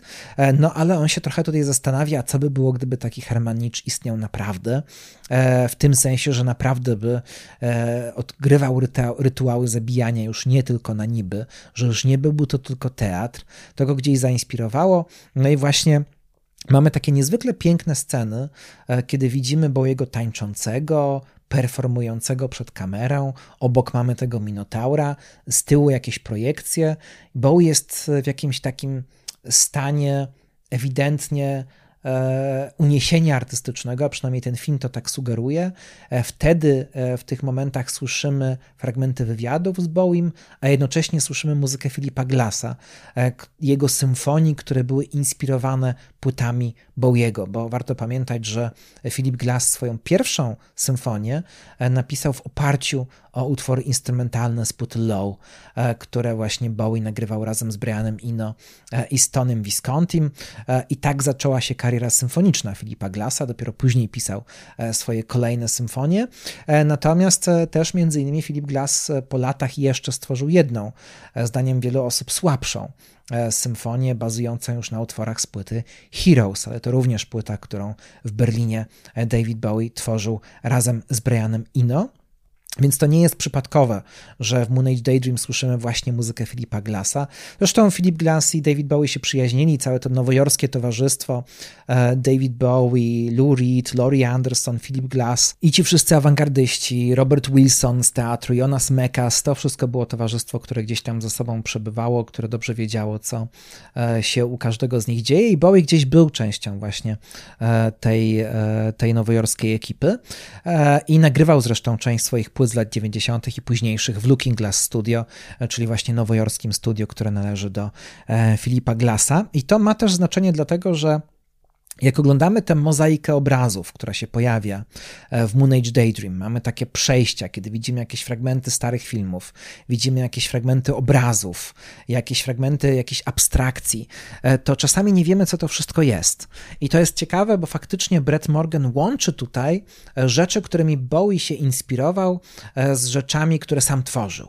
Czasami nie wiemy na przykład, czy obraz, który widzimy na ekranie, to jest obraz jakiś, czyjś, na przykład Basquiata widzimy w pewnym momencie, czy to jest obraz, który namalował sam David Bowie. To wszystko się właśnie przenika. Nie wiadomo za bardzo, gdzie Bowie się zaczyna, e, a gdzie zaczyna się ten świat, który go inspirował, jak to, e, gdzie ta granica jest, jak Bowie jest twórcą, a jednocześnie sam staje się e, tworzywem, który projektuje na siebie to, czym się inspiruje. Ten element projekcji zresztą pojawia się też, kiedy oglądamy też nigdy wcześniej niewidziane fragmenty a wideoartów, które Bowie tworzy. To są wideoarty tworzone tworzone w latach 70., które Bowie e, robił na swoim telewizorze, bawiąc się kamerą, bawiąc się różnymi efektami. Bowie się też wtedy fascynował magią.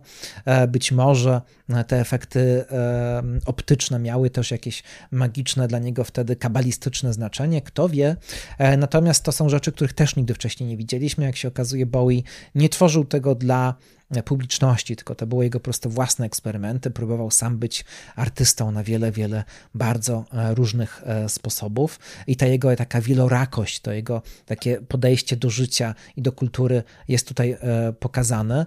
To interesowanie się sztuką, to interesowanie się malarstwem, że tu mamy Basquiata, mamy Francisa Bacona, mamy fragmenty filmów Stana Brackage'a, mamy fragmenty filmów Kennetha Angera i to wszystko razem nakłada się na tę mozaikę rzeczy tworzonych przez samego Bowiego, no to też jeśli chodzi o zainteresowanie sztuką, to na przykład warto powiedzieć, że w latach 90. Bowie poza tym, że sam malował i że sam kolekcjonował sztukę, e, to też był e, w takiej radzie która dowodziła pismem Modern Painters.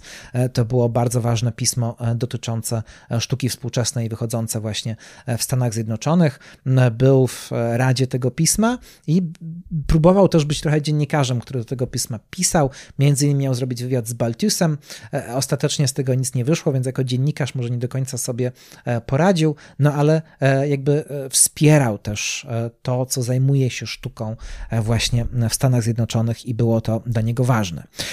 Jeszcze jedna rzecz, już powoli zmierzając do końca, mianowicie jak przedstawione są te lata 80. w filmie, które jak wiemy dla Bretta Morgana też były rodzajem rozczarowania, e, to mam wrażenie, że trochę właśnie od połowy filmu e, zaczynają się problemy w Moon Age Daydream. To jest moje osobiste zdanie, nie wiem jakie będzie zdanie słuchaczy, e, ale mam wrażenie, że gdzieś w tym momencie, w którym Bowie przestaje być artystą eksperymentującym, poszukującym, zaczyna iść w pop i Brett Morgan w swoim życiu wtedy właśnie stracił zainteresowanie twórczością Bowiego, to trochę też w tym filmie, w swoim Moon Age Daydream zaczyna E, zaczynają tutaj być problemy. Aczkolwiek lata 80. są pokazane e, od bardzo nieoczywistej strony, e, ponieważ no, warto powiedzieć, co się wtedy wydarzyło w ogóle. Mianowicie Bowie po nagraniu Scary Monsters, czyli tej płyty, na której jest Ashes to Ashes, na której Major Tom jest przedstawiony jako ćpun, jako ktoś, kto upadł zupełnie. Scary Monsters to jest też płyta manifest, co jest bardzo rzadko, mam wrażenie, poruszane nawet przez krytykę muzyczną zajmującą się Bowiem, ponieważ niektórzy niektórzy są bardzo zdziwieni, że Bowie nagrywał ambitne płyty, a potem nagle w 1983 roku rzucił to wszystko, e, ubrał garnitur, krawat w stylu retro i powiedział: Zatańczmy. E, nie powinno było to być zdziwieniem, ponieważ e, w 70, w tym 80 roku, kiedy Bowie nagrywa Scary Monsters, to jeśli wsłuchamy się w teksty tej płyty, przypatrzymy się temu, o czym właściwie ta płyta jest, no to to jest płyta, w której Bowie ewidentnie jest zmęczony kontrkulturą. Bowie ma 30 parę lat, zbliża się do wieku średniego, nie podoba mu się to, co się wokół dzieje. Ten etap postpunkowy, punk i właściwie to, w co punk się zmienił, w jakiś sposób go męczy.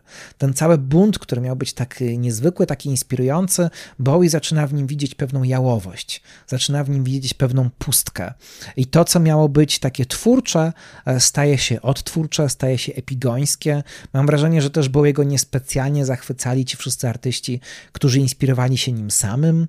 E, wydaje się, że on już to zrobił, więc nie musi się specjalnie pasjonować tym, jak inni to ciągną dalej. Przecież śpiewa na tej płycie Scary Monsters e, w bardzo przejmującym, jednym z najlepszych utworów, jakie w ogóle nagrał być może, sam tak twierdził. E, śpiewa w jednym z utworów, że on nie chce już być częścią tego wszystkiego. I'm not some piece of teenage wildlife on już chce być gdzieś indziej, więc on już wtedy to zapowiedział, że teraz idzie w inne rejony i ciekawe jest to, jak mało osób wtedy to zauważyło. I mam wrażenie, że ten 80. graniczny rok, kiedy Bowie porzuca siebie jako artystę eksperymentującego, jako artystę zbuntowanego, jako rock'n'rollowca właściwie, i kiedy wyrzuca punkowcom, że są właśnie tymi scary monstersami, takimi super creepsami, ale stworzonymi od sztancy, e, tak naprawdę w jakiejś manufakturze, którzy myślą bardziej o swoich księgowych i o tym, jak to będzie odbierane w mediach, niż jest w tym jakiś sens, to on tym wszystkim rozczarowany postanawia, że po prostu pójdzie w pop, bo to będzie bardziej autentyczne, że ta cała kontrkultura staje się coraz bardziej pusta. I to jest o tyle ciekawe, że Boi wtedy porzucając siebie takiego właśnie alternatywnego, jakby zostawia te swoje dzieci, które wtedy się rozwijają, wtedy naprawdę dorastają i zaczynają tworzyć na własną rękę, jakby sztukę, ciągnąc dalej to, co on im zostawił. Ja już mówiłem wcześniej o tych wszystkich dzieciach był jego z lat 80. i 90., ale taki najbardziej charakterystyczny, emblematyczny rys emblematyczny życiorys, który jest właśnie takim dzieckiem Bowiego. Kończy się, zaczyna się na Bowiem i kończy się na Bowiem. I artystycznie, i prywatnie. To przecież życiorys Jana Curtisa.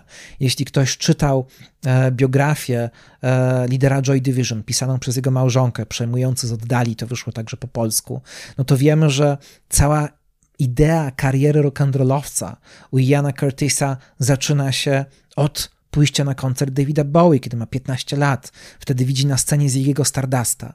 E, wtedy też czuje do niego jakiś rodzaj ambiwalentnego pociągu erotycznego, a jednocześnie jest tak zafascynowany tym, co widzi, że postanawia, że sam zostanie rock'n'rollowcem. Kiedy zakłada zespół z kolegami z Manchesteru, zespół nazywa się Warsaw który e, ta nazwa oczywiście jest hołdem dla utworu Warszawa e, Davida Bowie. Dopiero później zespół jest przemianowany na Joy Division, ale całe istnienie zespołu w jakimś sensie zaczyna się od Davida Bowie. No i w końcu, jak wiemy chociażby e, z filmu Antona Corbina Control, mm, Ian Curtis, kiedy odbiera sobie życie, e, to ogląda z jednej strony strożka Wernera Herzoga, ale z drugiej strony na gramofonie jest płyta The Idiot Iggy'ego Popa, e, czyli pierwsza solowa płyta Iggy'ego Popa, która jest produkowana E, współśpiewana, e, współkomponowana i współgrana przez Davida Bowie właśnie. E, to płyta w dużym stopniu nie tylko Iggy'ego Popa, ale właściwie duetu Iggy Pop, David Bowie, więc ten David Bowie jest tam cały czas. No a potem oczywiście z Joy Division, Joy Division przeradza się w New Order, zaczyna się ekspansja muzyki elektronicznej, zaczyna się zupełnie nowa epoka, ale to wszystko jest gdzieś pod egidą Bowiego w jakimś sensie, no a synth-popowi e, artyści, new romanticowi przecież też mają swój imidż e, androgeniczny, taki jak Bowie miał w latach 70. A tymczasem Bowie to wszystko zostawia, ubiera garnitur, staje się konserwatywnym artystą popowym, ale na początku jeszcze nie zagubionym, na początku bardzo świadomym, bardzo eleganckim e, i bardzo twórczym też, bo płyta Let's Dance to nie jest błahy pop, to jest pop bardzo przemyślany, pop, który nawiązywał do bardzo szlachetnych tradycji i który jest znakomity od strony wykonawczej, od strony kompozytorskiej, od tego, jak to wszystko zostało zagrane e, i wyprodukowane przez e, Nile Rogersa. I temu okresowi, kiedy Bowie staje się popowy, kiedy po płycie Let's Dance wyjeżdża w wielkie tournée, które nazywa się Serious Moonlight, Bowie jedzie też do, mm, do, na Daleki Wschód, jedzie do Azji. I tam, ponieważ ma pewną nadwyżkę, Let's Dance tak dobrze zarobiło i Serious Moonlight tak dobrze zarobiło, że on mógł z pewnych pieniędzy pojechać dalej niż początkowo było planowane. I właśnie postanowił odwiedzić dalekie kraje azjatyckie, których nigdy wcześniej nie widział. Wtedy między innymi pojedzie do e, Indonezji. E, I z tego wszystkiego powstaje film, który e, zostaje wydany na kasecie wideo w 1984 roku. Film nazywa się Ricochet i oczywiście to nawiązuje do piosenki z płyty Let's Dance. I to jest bardzo dziwny film, który pokazuje Davida Bowie, który niczym brytyjski arystokrata w blond włosach właśnie zwiedza sobie azjatyckie kraje. A to sobie zwiedza Japonię, a to sobie zwiedza Indonezję, a to Tajlandię. Trochę się opala, trochę e, ogląda lokalne przybytki, bardzo różne przybytki. E, jest w tym coś fascynującego, bo z jednej strony widzimy Bowiego zdrowego, zafascynowanego światem, który ogląda, z drugiej strony widzimy pewien rodzaj obcości. Bowie E, jakby jest w zupełnie obcym sobie świecie i sam jest też tym obcym elementem, tak jak zawsze. Był tym majorem Tomem, był człowiekiem, który spadł na ziemię. Ciągle jest obcy. Ta obcość, coś o czym on zawsze mówił, że to jest najważniejsza część jego twórczości. E, no i Bowie sobie chodzi po tej dalekiej Azji e, i, mm, e, i są to dziwne materiały też dlatego, że one mają taki, zwłaszcza dzisiaj, lekko postkolonialny smrodek, ale już wtedy, jak się czyta opowieści tych, którzy współtworzyli Ricochet, no to mówią, że to trochę wyglądało tak, jakby książę Karol przechadzał się pośród poddanych z dalekiej Azji, albo przynajmniej przyglądał im się w sposób dość dziwny. Jest to niezwykłe, ale ta samotność Bowiego w tym obcym świecie to jest coś, co bardzo zafascynowało Bretta Morgana i on wykorzystał bardzo wiele materiałów z tego e, kręcenia Ricochet, właśnie samotny Bowie przechadzający się po egzotycznym dla niego azjatyckim świecie. E, z całą chyba ambiwalencją tych obrazów, jakimi się dzisiaj ogląda, e, Morgan je wykorzystał, aczkolwiek mam wrażenie, że od połowy filmu zaczyna je wykorzystywać zbyt często. Zbyt często w ogóle od połowy Moonage Daydream wracamy do tego, co już, co już wiedzieliśmy wcześniej.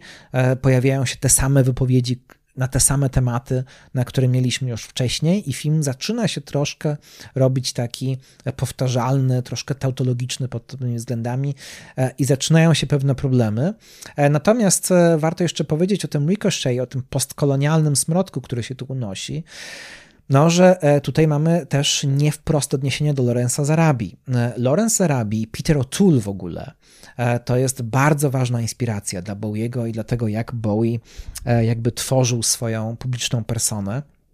Peter O'Toole i w ogóle ci brytyjscy aktorzy z jego pokolenia, e, to byli też tacy Hellraiserzy, tacy e, aktorzy, którzy byli prerokandrolowcami w jakimś sensie, żyli szalenie, e, a jednocześnie prezentowali jakiś inny rodzaj magnetyzmu na ekranie i Peter O'Toole był bardzo ważną mm, punktem odniesienia dla Bowiego, też w tym sensie, że on się właśnie w latach 80. zaczął do niego troszkę upodabniać.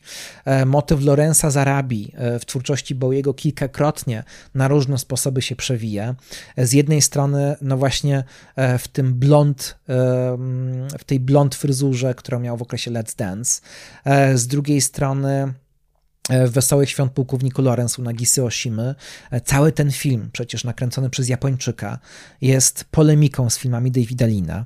E, nie tylko, jak się potocznie mówi, e, z Mostem na rzece Kwai, ale też właśnie z Lorenzem Arabi w jakimś sensie. Ta postać, którą gra Bowie w tym filmie, e, która uwodzi japońskiego żołnierza, którego gra japoński Bowie, czy japoński Brian Eno, Ryuichi Sakamoto, muzyk i gwiazdor także, e, no to tutaj między nimi się rodzi bardzo coś ciekawego, ale to też odnosi się przecież do homoerotycznych podtekstów, które, e, od których kipi Lorenz Zarabi. To też jest bardzo ciekawy wątek tego filmu, ale Lorenz Zarabi pojawia się wcześniej na płycie Heroes.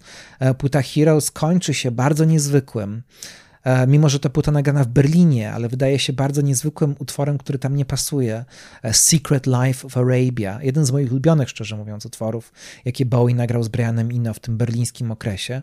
Ale z jednej strony jest to opowieść o egzotycznym Berlinie tamtych czasów, o tych dzielnicach, e, które nie są białe i które jakby mają w sobie taki zmysłowy feeling, zmysłowy vibe, który się Bowiemu udzielił i o tym nagrał ten utwór, ale to wszystko właśnie skojarzyło mu się też z Lorenzem Zarabi, więc ten wątek tej postaci i tego erotyzmu związanego z egzotyką i z czymś takim kolonialno-postkolonialnym, no to tutaj ma znaczenie, więc nieprzypadkowo ten Ricochet tutaj się pojawił. Właśnie większość rzeczy, która pojawia się w Moon Age Daydream, to są rzeczy bardzo, bardzo przemyślane, ale jeśli ktoś nie zna tak dobrze tych kontekstów, no to może się czasami wydawać, że jest to bardzo, bardzo przypadkowe. Nie jest przypadkowe, ale tak jak mówię, moim zdaniem od połowy filmu zaczyna się to robić powtarzalne.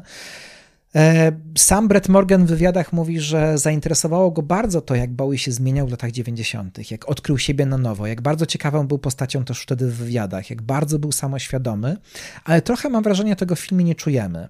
E, ten okres lat 90., e, potem 2000, przecież po 11 września, kryzys duchowy, kryzys wartości, bardzo obecny na płycie Hidden, czyli na płycie, w której właśnie po 20 latach David Bowie powróci do współpracy z Tonym Visconti, Contim.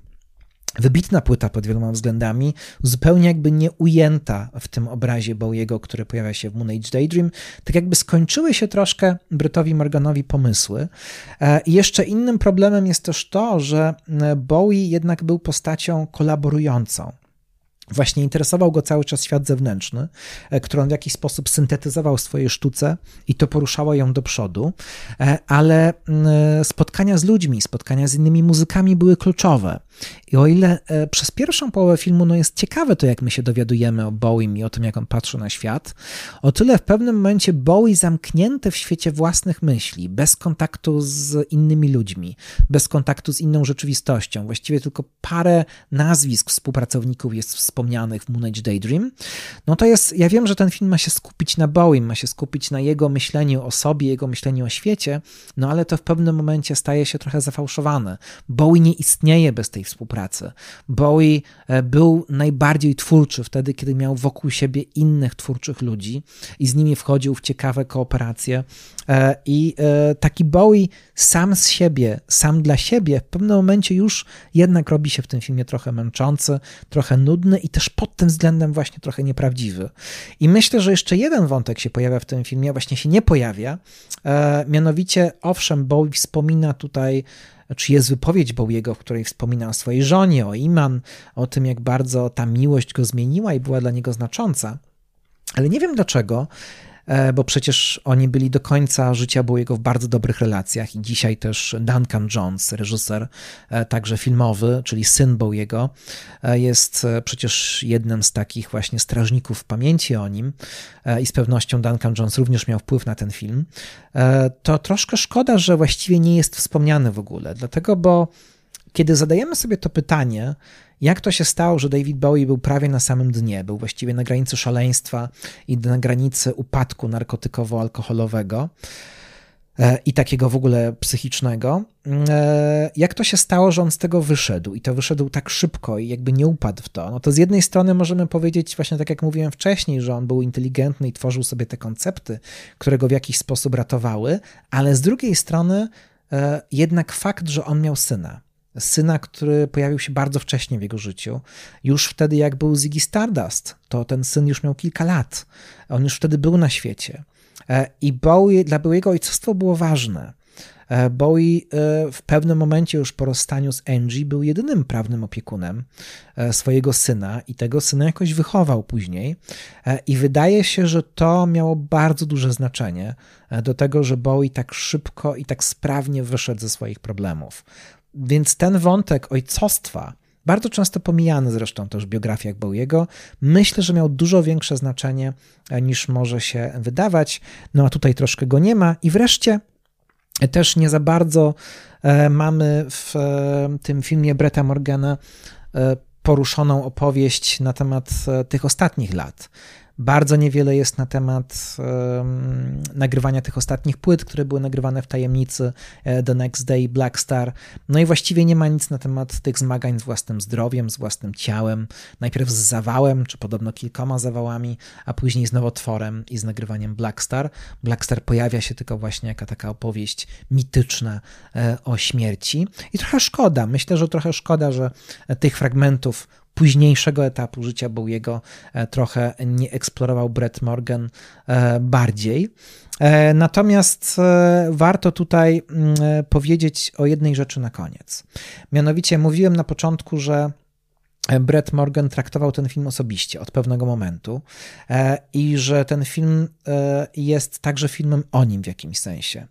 E, otóż Morgan faktycznie na początku traktował to jako zlecenie, które po prostu trzeba wykonać, ale w 2017 roku podczas jakiegoś tam etapu przygotowywania Moon Age Daydream, będąc w kinie, co ciekawe, Brett Morgan dostał zawału serca, bardzo ciężkiego zawału serca, był reanimowany w karetce, przez jakiś czas jego serce nie biło, było to bardzo dramatyczne wydarzenie. Potem był w śpiączce w szpitalu i dopiero po paru dniach go z tej śpiączki wybudzono. E, w międzyczasie jedno z jego dzieci miało urodziny, e, które dziecko, jak się okazało, urodziło się w tym samym dniu, w którym urodziło się, urodził się David Bowie. Jakoś to wszystko razem Brettowi Morganowi ułożyło się w całość. Nagle te opowieści, w których Bowie mówi o swoim życiu, E, o ciekawości życia, o głodzie życia, o tym, co go inspirowało, co go jakoś ratowało z różnych sytuacji. I ten David Bowie, profesor, jak mówi Brett Morgan, nagle stał się tak bardzo inspirujący i tak bardzo poruszający, że stał się ważny też dla niego osobiście. I to walczenie, nagle zetknięcie się z własną śmiertelnością i ta opowieść o artyście, który stykał się z własną śmiertelnością i w końcu o niej opowiedział jeszcze przed własną śmiercią, nagle to stało się dla niego opowieścią też o nim samym, opowieścią w ogóle o życiu i nagle zaczął się do tego filmu zupełnie inaczej przykładać. I w wywiadzie, który bardzo polecam, z którego bardzo wiele informacji do dzisiejszego odcinka zaczerpnąłem, e, czyli z podcastu e, What the Fuck z Markiem Maronem, e, to swoją drogą Mark Maron, aktor i komik, który wystąpił w bardzo krytykowanej um, biografii fabularnej Davida Bowie, czyli w filmie Stardust, no to Mark Maron tutaj rozmawia sobie z Brettem Morganem przez półtorej godziny rozmawiają o Moon Age Daydream. Jest to fascynująca rozmowa, między innymi dlatego, że Rozmawiają ze sobą bardzo szczerze. Obydwaj rozmawiają o tym, co im się w Boeing podobało, a co nie. E, Morgan też trochę krytykuje pewne wybory. E, e, Maron krytykuje pewne wybory Bretta Morgana, więc warto tej rozmowy posłuchać. Można się z niej wiele dowiedzieć, ale też właśnie tam opowiada bardzo ciekawie Brett Morgan o tym, że tworzenie filmów dokumentalnych, nawet jeśli tworzy się filmy o innych ludziach, zawsze jest opowiadaniem o sobie. E, zwłaszcza kiedy nagle dotyka cię coś takiego granicznego, jak zawał serca. Nagle ten film o Boeing stał się też jego osobistym filmem, w jakimś sensie filmem autobiograficznym. Tam się pojawia takie bardzo ciekawe zdanie, że all non-fiction is autobiography. E, I to mm, e, wydaje się być bardzo fascynujące, bardzo inspirujące. E, I też łączy się w ogóle z taką rozmową, na przykład, która jest wokół sztuki, którą, która się toczy wokół na przykład twórczości Annie Ernaux. Teraz, kiedy dostała Nobla, pojawiają się takie wątki o tym, że tak naprawdę każda sztuka to autobiografia, a wszystko, co w sztuce nie jest autobiografią, jest tylko kostiumem. Czy tak jest rzeczywiście, to możemy się zastanawiać, ale e, ciekawe jest to, że film dokumentalny, w którym ktoś opowiada nie o swoim życiu i to opowiada wycinając fragmenty z życia kogoś innego, może też opowiadać o sobie, no to też znaczy, że e, ta opowieść o Davidzie Bowie może być też opowieścią o nas w jakimś sensie. My coś możemy z niej wyciągnąć, a inni mogą stwierdzić, że jest to bardzo pretensjonalna opowieść o nadętym ego. Zobaczymy, jak e, słuchacze odbiorą e, ten film. E, natomiast warto na pewno wybrać się na Moon Age Daydream. Niezależnie od tego, jaki mamy stosunek do Bowiego, to jest kawał historii, kultury i popkultury XX wieku. A pod sam koniec filmu Moon Age Daydream pojawia się bardzo wczesna piosenka Bowiego, Memory of the Free Festival, taka hipisowska z ducha. Sun Machine is going down and we're gonna have a party. Taki e, tekst w refrenie. I to Sun Machine e, zainspirowało kiedyś e, zespół Myslowic do nazwania w ten sposób swojej płyty właśnie z piosenki Davida Bowie, a przynajmniej tak mówią legendy. E, dziękuję bardzo, zapraszam do słuchania, zapraszam do oglądania. No i David Bowie powróci w kolejnym odcinku audiowizualnego. E, ja już dziękuję, e, do usłyszenia i jakby polecam się na przyszłość polecam, żeby też śledzić różnego rodzaju materiały audiowizualnego, także na moim Facebooku i w innych miejscach. Do usłyszenia.